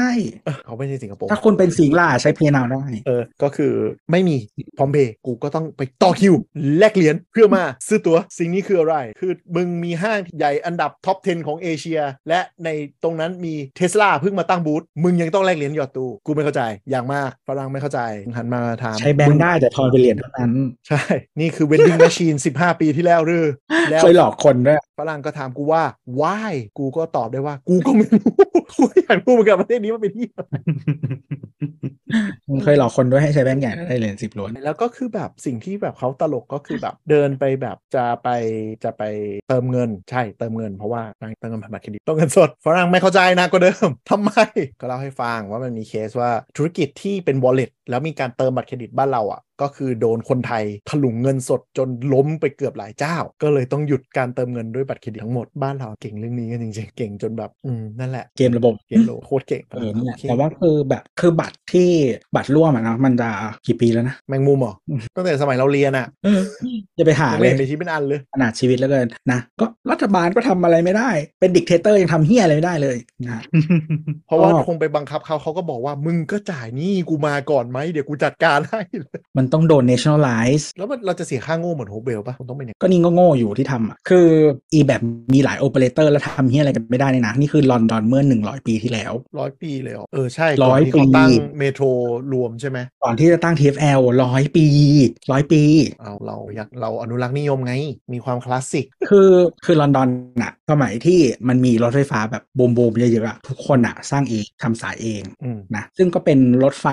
ไทยเมื่อเกือบร้อยปีเหมือนกันมั้งที่มีเอกชนเดินอ่ะที่มีเอกชนทำเองอ่ะ ยุคนั้นเราเรียกรถไฟฟ้าได้ปะเราเรียกทูปะมันไม่ใช่รถไฟฟ้าด้วยซ้ำปะ มันไม่ใช่รถไฟฟ้า เออ แล้วก็คือสมัยนั้นที่ลอนดอนที่เขาสร้างเนี่ยเขาเรียกใช้วิธีว่า dig and cover ก็คือปิดถนนนะจ๊ะ แล้วกูขุดขุดจากหน้าดินอ่ะ เออขุดเป็น แล้วเอา เป็นเป็น เอา เป็นทางลงไปใช่ไหม ใช่แล้วก็ไป เออ วางแล้วก็เอาดินกบแล้วสร้างถนนทับข้างบน เออเออก็คือแบบโคตรคลาสสิกเลยไม่ได้เจาะอุโมงค์ใดๆทั้งสิ้นก็คือแบบ แล้วเอารถไอ้น้ำวิ่งนะ ใช่ก็ลืมบอก ที่ มันมันไม่อย่าเรียกรถไฟฟ้าไงทูบมันคือสมัยก่อนคือมันเอารถไฟเนี่ยลงไปวิ่งในรูหนอนเลยเรียกว่าทูบจริง ใช่แล้วตอนหลังมีปัญหาเพราะว่าอะไรมันควันเยอะใช่ไหมเขาก็เลยต้องเหมือนแบบเขาจะต้องไปซื้อบ้านเว้ยซื้อบ้านที่ผ่านแถวๆนั้นอ่ะ เออ แล้วก็ทำเป็นมี เปิดรูฟาสาดอย่างเดียวอ่ะ ใช่ แล้วมี ใช่ รูข้างในเป็นรูแต่ว่าข้างหน้าคือไม่เหมือนบ้านเรานะที่เป็นที่รถใต้ดินมันเป็นปล่องขึ้นมา ๆ โดดๆใช่ไหม เออเออ อันเนี้ยคือบ้านที่มีข้างหน้าอย่างเดียว ใช่ใช่ใช่อันนี้สนุก ข้างใน มาก ไม่มี มียูทูบเบอร์ หลายคนที่เป็นพวกพวกเทรนมาเนียเขาจะไปตามหาบ้านปลอมพวกนี้ในลอมีน เย ด อะ อน มากในลอนดอนแล้วแบบสวย ใช่ก็คืออเขาเรียกว่าเขาเรียกว่าเฟกเฮาส์มั้งเฟกบิลดิ่งเฟกบิลดิ่งฟาซาดแต่ในปารีส อืม ในลอนดอนจะมีฮะก็คือมันจะเป็นตึกที่ดูเหมือนตึกข้างๆเลยคือนึกออกว่าลอนดอนมันจะมันจะเหมือนเมืองยุโรปคือเป็นตึกแถวหน้าเหมือนกันหมด แต่จะมีบางอันที่ทำเป็นของปลอม แล้วพอดู ใช่ แอเรียล เปิ วิวดไม่ได้ อ่ะดูแอเรียลวิวก็จะเป็นรางรถไฟใต้ดินที่ระบายอากาศขึ้นมาตามปล่องโคตรเจ๋งไปลองดูได้นะฮะ ไม่ได้เป็นที่ดูดเลยด้วยนะ เพราะว่าสมัยก่อนมันคือรถไม่มีเทคโนโลยีเลยเลย ก็คือ เออเออ รถไอ้น้ำเนี่ยให้มันออก เออ เข็ม เออใช่ แต่ว่าหลังๆหลังๆ มันเปลี่ยนไปเป็นเอ่อเป็นทั้งสถานีจ่ายไฟฟ้า เป็นทั้งออฟฟิศ หลายอย่าง เป็นทั้งอะไรอย่างนี้แหละเออปเออลอมๆ บางที่ก็ไม่ได้ใช้แล้วหรือบางสายเขาปิดทิ้ง ใช่ใช่แต่ลองไปดูแบบเอ่อเฟกเฮาส์ฟอร์เมต แล้วก็ระบบของลอนดอนเนี่ย ก็คือจริง ๆ แล้วอ่ะเขามีบัตรรวมอยู่แล้วเนาะน่าจะเป็นเจ้าแรก ๆ ในโลกนี่แหละนะเขาชื่อ Oyster ใช่ไหม อืมอืม อ่า ชื่อ Oyster ครับก็ฮ่องกงชื่ออะไร Octopus ออกตปุส อืมรู้สึกซิดนีย์ชื่อโอปอลจำไม่ได้ช่างมัน อ่าก็เอ่อทีเนี้ยเขาก็จะทิ้ง Octopus แล้วนะครับ ยูเคเอ่อฮ่องกงเหรออ๋อไม่ใช่ยู ไม่ ยู ใช่ เคนะ ไม่ใช่ออทวูดเอ่อชื่อเฮียอะไรออยสเตอร์ ออยสเตอร์ เขาไม่ได้ทิ้งยังใช้ได้ เพียงแต่ว่าเขาจะเน้นให้คนใช้บัตรที่เป็น contactless แทน อืม เออแล้วฟีเจอร์อ่ะมันจะเหมือนกับคุณซื้อบัตรเกือบทุกอย่าง อืม คือบัตรออยสเตอร์อ่ะมันจะต่างเรียกว่าต่างกันแล้วปิดปะวะ คืออย่างนี้ตัวบัตรเป็นบัตรเฉยๆใช่ไหม อืม ทีเนี้ยคนจะเติมอะไรลงไปได้หลายอย่างอย่างเช่น เติมตัวเที่ยว อืม เติมยอดเงินอะไรเงี้ยนึกออกไหมมันเติมแบบหลายสิ่งท็อปเข้าไปได้แล้วเดี๋ยว อ่ามั มันจะเลือกให้มึงจะใช้อะไร คือคือคือคือนิดหนึ่งไอไอออยอ่าคอนการ์ดพวกเนี้ยไม่ว่าจะเป็นหลายที่ทั่วโลกอะคือบัตรเนี้ยมันเป็นแค่เหมือนเป็นเป็นคีย์ในการ identify ว่าเราเป็นคนใช้งาน เพราะฉะนั้นข้อมูลการเติมเงินหรือทั้งหมดอะมันอยู่ที่บัตรประชาชนเราเป็น ID ตัวเรา เพราะฉะนั้นบัตรหายก็ไปออกใหม่ไปเอเดนแล้วออกใหม่ แต่จะมีบ้านเราบัตรและบิดแม่ง store value ในการ์ดหายแล้วหายต้องไปทำเรื่อง แต่คือเฮี้ยตรงไหนรู้ไหม เออ มึงคำคอยให้กูได้ตลอดเวลา ใช่ คือมันตอแหลมากว่าแบบว่ามันสตอในการดเราหาย แต่มึงมีโปรไฟล์ในการสะสมพอยต์ได้ แสดงว่ามึงมีดัตเตอร์เบสอยู่แล้ว มันส้นตีนอ่ะ ใช่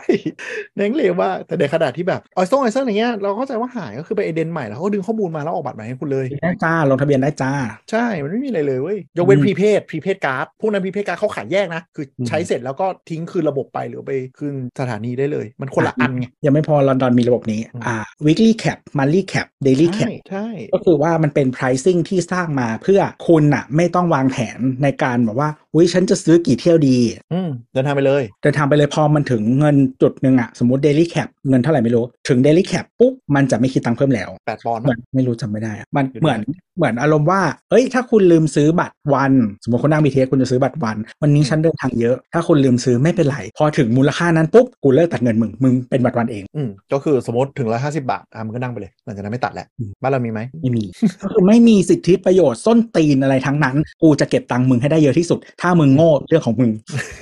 ซึ่งตรงนี้จริงๆอ่ะมันคือหน้าที่ของ regulator เต็มๆ เพราะ regulator ต้องมาบีบตรงนี้ให้ได้ มันคือถ้ามันเป็นเอกเอกชนอ่ะไม่มันไม่ใช่นะทุกประเทศถ้าปล่อยให้เอกชนรันอ่ะมันก็ฟันเต็มอ่ะ แล้วทีนี้มันก็จะมีไอ้พวกแคปแคปนี้ใช่ไหมมีแบบมันลี่แคปอะไรเงี้ยแล้วสิ่งที่พิเศษคือคุณไม่ต้องใช้บัตรออสเตอร์ก็ได้ คุณใช้คอนแทคเลสก็ได้ เพียงใช้ใบเดิม มันจำให้ อืม พอถึงหยุดเหมือนกันไม่ต้องซื้อบัตรส้นตีนเลยทั้งนั้น คุณได้สิทธิ์นี้โดยอัตโนมัติ อืม เป็นใครก็ได้เออ เมืองไทยนี่เรื่อง transportation ในกรุงเทพเนี่ยน่าจะแย่แย่แบบแย่มากๆอะ่ะถ้าเทียบกับเมืองเจริญ คือคือพูดตรงๆนะเราแย่กว่าได้อเมริกาได้นี่มึงบัตรซบมากแล้วนะ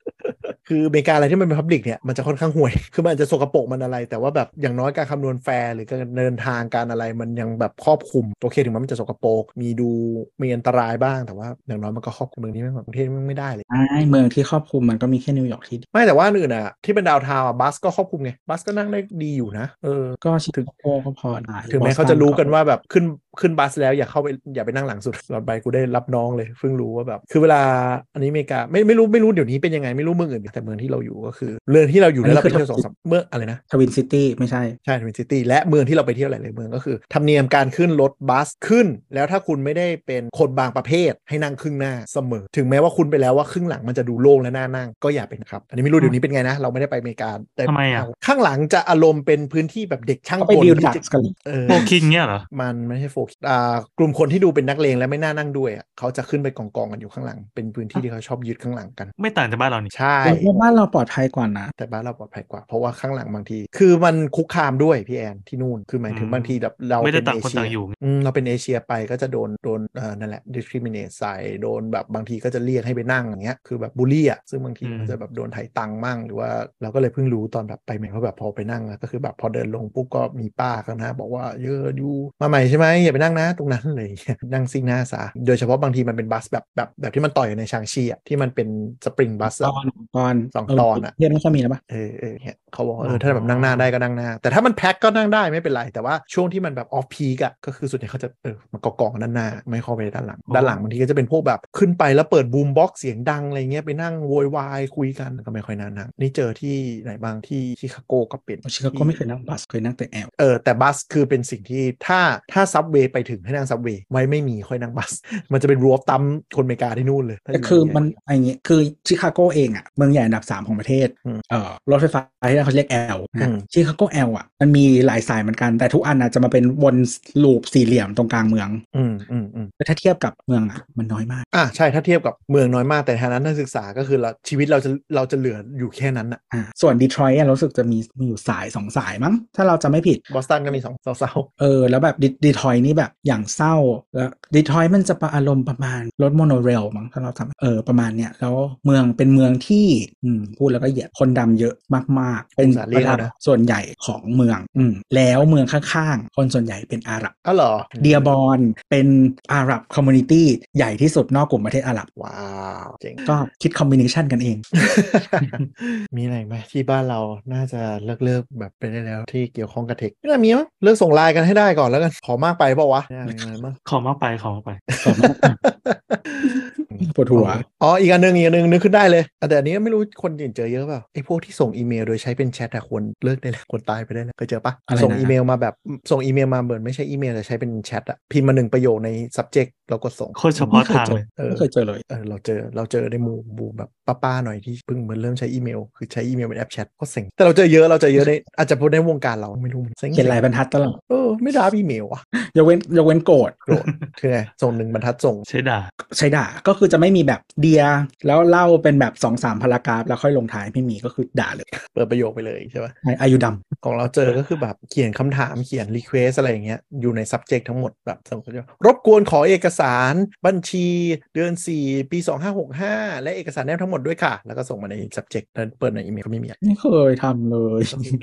แล้วไม่เคยเจอด้วย โอ้เซ็งรบกวนขอใบเสนอราคาหน่วยงานตึ๊ดๆๆตรงนี้ตรงบางนาด้วยค่ะ แล้วในอีเมลก็คือ blank ไม่มีแผนที่ไม่มีอะไรมาให้กูถึงสิ้นมาทำไม เคยเจอแต่ขอไปถึงราคาในไลน์ ขอไปเสนอราคาในไลน์ที่กูบ่อยมาก ขอมาเสร็จส่งเป็น PDF ไป ขอบคุณค่ะ เดี๋ยวดูนะคะ ผ่านไปประมาณ 3 สัปดาห์ตกลงราคาเท่าไหร่นะคะ ไฟล์เปิดไม่ได้แล้วค่ะ รบกวนส่งใหม่ให้หน่อย ไม่เปิดไม่ได้ แม่งเอ้ย เออเดี๋ยวเนี้ยโปรแกรมบัญชีที่เราใช้อะเราเลยไม่ส่ง PDF แล้ว เพราะว่าไลน์คือวิธีที่มันสร้างชื่อไฟล์อะเขาจะเจนด้วยชื่อบริษัทเราก่อน อืม ซึ่งชื่อมันยาว อืม แล้วต่อด้วยชื่อบริษัทลูกค้า อือหือ แล้วเลขซึ่งยาวย าว สัต ไต ว์ หาเลย แล้วไลน์มันไม่ให้ส่ง เพราะยาวไป เพราะยาวไป ก็คือก็ต้องมาแก้ชื่อไฟล์ใช่ไหม เออ เออปกติก็คือจะเอาชื่อบริษัทลูกค้าออกให้มันเหลือเลขเลขไว้เลขเอกสาร อ่าเลขพิวอ่าเลขเลขอินวอยเลขใบเสนอราคา whatever ใช่แล้วก็มีชื่อบริษัทเราลูกค้าจะได้รู้ว่าคือใคร อืม เออหลังๆกูขี้เกียจละคือมันมีฟังก์ชันแบบ Cloud Doc ก็คือ ม ส่งลิงก์ไป กูส่งลิงก์มาอย่างเดียว ส่งลิงก์ไปส่งลิงก์ไป เออดีจ้า นะฮะ เอาดอกเราก็คือบางคนเปิดไม่เป็นจ้า ก็คือกดมาแล้วมันก็จะเป็นหน้าอันนั้นเลย แล้วก็กดดาวน์โหลดได้กดปริ้นได้ แล้วก็ถ้ามันเป็นเอ่อ invoice ก็คือกดจ่ายตังค์ได้ โอ้โห โคตรไฮเทค ดูไหมนะท่านผู้ฟัง นี่บริษัทชั้นดีครับ ซึ่งบริษัทฝรั่งเขาทำกันอย่างนี้อยู่ บริษัทฝรั่งเขาช้อปปิ้งโดยใช้คาร์ดซิสเต็มโว้ยเขาส่งให้มึงไปกดใส่ตะกร้า แล้วกดจ่ายใส่อะไรเอง แล้วก็ขอบคุณ ไม่มีต้องมานั่งเป็นง่อยจัดตะกร้าให้ส่งอินวอยให้หรอก อันนี้แม่งโคตรเอเชียเลย คือคือมันมีอย่าเรียกว่าสตาร์ทอัพแต่ว่ามีแบบมีแอป หรือมีอะไรเยอะมากของฝรั่งอ่ะที่มันจะเรียกว่า invoicing app ซึ่งเขาใช้กันเยอะมากมีเป็นแบบโอ้โห ไม่รู้กี่เจ้าอ่ะเออทุกคนเกิดได้ด้วย Stripe ก็ คือจะเป็นแบบเนี้ยแหละเป็นหน้าตาแบบนี้แหละก็คือโอเคคุณ create invoice เนาะในเป็นแอป หรือเว็บแอปหรืออะไรก็ตาม อืมอืมอืม แล้วก็ใส่อีเมลนะครับ อืม ฝรั่งก็ใช้กันครับเออแต่ว่ามันมีลิงก์แหละลิงก์ลิงก์ก็ได้เออลิงก์ก็ได้ เออเออ ถ้าคุณไม่ใช้อีเมลก็ลิงก์นะครับ แล้วก็แบบอ่ะส่งลิงก์ไปลูกค้ากดปุ๊บ ลูกค้าก็จะดูรีเทลเรื่อยๆได้ แล้วก็กดจ่ายจ่ายตังค์ปุ๊บ มันเป็น payment gateway เนาะมันก็จะเด้งขึ้นมา ในบัญชีก็กระทบให้เสร็จตึ๊ดตึ๊ดตึ๊ดๆๆๆจ่ายตังค์แล้วลูกค้าตึ๊ดตึ๊ด อืม อินวอยซ์แอปพูมีเงินตึ๊ดตึ๊ดๆๆเสร็จจบจ้ะ ก็ฝรั่งเก็บตังค์ก็ส่งเพย์พาได้เพย์พาก็เจนอินวอยได้ส่งมาให้เลย จบกดผ่ายจบสบาย คือคือตัว Stripe เองอ่ะมัน invoicing ได้ แต่ว่า invoicing ของ Stripe มันเมืองไทยมันคิดประมาณ4%นะครับอ๋อแต่ว่าถ้าเป็นอ๋อตัว payment gateway ธรรมดามัน3.65ถ้าคุณไปใช้เออถ้าไปใช้ที่อื่นแล้วผูก Stripe อะไรเงี้ยบางทีมันถูก อืม มัน แต่ธุรกิจตัวกับเรา มันต้องทำอินวอยแหละ เพราะว่ามันคือแบบความเป็นลูกค้าด้วยนั่น แล้วก็ไฟนอลไลซ์อะไรในขณะ ใช่ ที่ ใช่ แบบ คือมันเป็นมันเป็นโปรเจกต์หรือว่ามันเป็น อืม ลูกค้าที่เออไม่ใช่บุคคลอะไรอย่างเงี้ยบางทีเราก็ต้องทำเอ่อ invoice แต่ว่าตอนหลังก็ใช้อันนี้แล้วก็ลูกค้าก็บอกว่าลูกค้าก็กดจ่ายได้เลยนะครับ ครับ แต่ว่ามีแนบมันของอันที่อันที่เราใช้ซอฟต์แวร์มันเป็นของไทยใช่ไหมมันจึงมีแนบหน้าแนบที่เขียนที่เป็น QR code ให้ด้วย เจ๋งว่ะโคตรแบบโคตรไทย มึงอยากจ่าย QR code อ่ะได้เลยจ่ายไป เราก็จะแคปหน้ากลับมาแล้วก็ แต่ก็เคยเจอบางทีแบบ พอเป็น payment link ไปก็คือแบบ ไม่เข้าใจค่ะทำไงต่อคือกดเข้าไปก็คือแบบมีวิธีให้เลือกก็แบบไม่เข้าใจค่ะ ขอขอบัญชีค่ะโอนจบ แล้วก็คือกลายเป็นว่า e admin ที่ดูคนนี้ก็ต้องแบบอ๋อโอเค ส่งสลิปมาไปเปิดแบบ invoice แล้วก็ทำแมนนวลอัพเข้าไปให้ สงสาร เอาองที เนี่ยส่วนใหญ่เราไม่ค่อยเจออาจจะเป็นของที่เราขาย ใช่ใช่ใช่ แต่เคยเจอเคยเจอเคสหนึ่งก็คือขอเป็นเลขบัญชีครับ อืม เพราะว่าจะใช้บัญชีบริษัทโอน อืม ซึ่งแอปอ๋อธนาคารทุกอันนะครับ เดี๋ยวนี้ก็มีเริ่มฟังก์ชันอ่าน QR กันแล้ว แต่อ่าน Dynamic QR ไม่ได้ อ่าต้องเป็น QR ที่เป็นแค่เลขบัญชี 10 หลัก สเตติกเท่านั้น อืม มึงส้นตีนอะไร ใช่แต่จริงๆบ้านแอปธนาคารบ้านเราอะไรที่มันเป็นฝั่งธุรกิจคือไม่โง่ทุกเจ้าเลยนะ ยังไม่เจอเจ้าไหนดีถึง คือ แบ แบบบคือของคอน sumer มึงอ่านได้ไง แล้วถ้า เออ จริงๆเป็นที่อะไรมึงทำที่อ่านมาแล้ว แต่มึงไม่ให้อ่านดินามิกอีสัตว์ คละ มันมัน ทีกั มันโง่เพราะว่ามันเซนซิทีฟไงถ้าจะพัฒนาเวอร์ชันใหม่มันต้องระมัดระวังมาก เปล่าแม่งไม่มีการแข่งขันเยอะเท่าไหร่ เพราะว่ายังไงก็โดนผูกอยู่กับเฮโลอยู่กับบัญชีมึงเปิดอยู่แล้ว ๆ เออนั่น มึงต้แหละองใช้ คิดว่าก็เรื่องเดียวกัน คือเรามีหลายบัญชีเว้ยเดี๋ยวกูจะไปปิดทิ้งละคือใช้กูใช้แบบช้อปปิ้งไงอันไหนดี น้อยอ่ะคุณอ่ะ ส่วนใหญ่แม่งติด เออคือใช้แบบใช้แบบช้อปปิ้งแล้วก็แบบแต่เออแต่มันมีค่าใช้จ่ายแหละหมายถึงว่าถ้าเปิดหลายอันแต่จะไปปิดทิ้งละอืม เออ อันที่ พ พว ว ก ก หวยมันปิดทิ้งแม่ง บัญชี SME มันชอบมีค่าคงบัญชีค่าใช้จ่ายค่าโอนอย่างเงี้ย อืม คืออันที่เราเลือกใช้อ่ะไม่มีค่าใช้จ่ายเลยอ่ะยกเว้นมีแบงค์หนึ่งที่มีค่าโอนส้นตีน อืมครับ โบราณมากเลย เออแบงค์แบงค์หนึ่งที่เขาเพิ่งรวมกันไปอ่ะอืมนั่นแหละนะ เตียอุ้มคอมมาเหรอ เออ แล้วก็แล้วก็เออเขาเรียกว่าอะไรอ่ะไม่ที่มีค่าใช้จ่ายก็คืออะไรตอนสิ้นปีกูต้องไปขอสเตทเมนต์ปิดบัญชีปิดปิดปิดบินไอ้ยปิดไอ้นี่บริษัทอ่ะ ปิดบัญชีบริษัทอะ จริงแต่เขาก็อยู่ได้เพราะนี่แหละไทยเงินบัญชีธุรกิจอ่ะพวกเนี้ย อืม จุกจุกจิก อืมครับ มีอะไรไหมมีแล้วมั้งกุยมีอะไรที่แบบเทคโนโลยีที่ไม่ได้เรื่องเอาของทั่วไปให้คนตายได้แย่มีไหมฮะอินพุต ก็มีแต่พูดไม่ได้ อุ้ย อุ้ย ใครอยากฟังให้โอนเงินมา ครับ ถ้าสนใจจงเปิดประเด็นเดี๋ยว นี้ เข้ากลุ่มลับของเราได้นะครับ แล้วเดี๋ยวเราก็จะไปฟังแล้วนะฮะพวกคนก็ไม่ต้องฟัง เพราะคุณไม่ได้จ่ายเงิน อ่ะ ไปกันดีกว่า ครับผมสำหรับวันนี้ก็อ่าเดี๋ยวลาไปก่อนนะครับ ถ้าอยากมีอะไรพูดคุยกับเรานะครับอ่าคุยกันได้ที่ Twitter at tech talk talk นะครับ หรือว่าโซเชียลชาแนลต่างๆของสามโคกเรดิโอนะครับ ถ้าอยากสนับสนุนเราให้ DM มาสำหรับวันนี้ก็ลาไปก่อน สวัสดี เราไม่ได้แนะนำตัวกันเลย ใช่ผมฮะ โอเคเชียร์บ๊ายบาย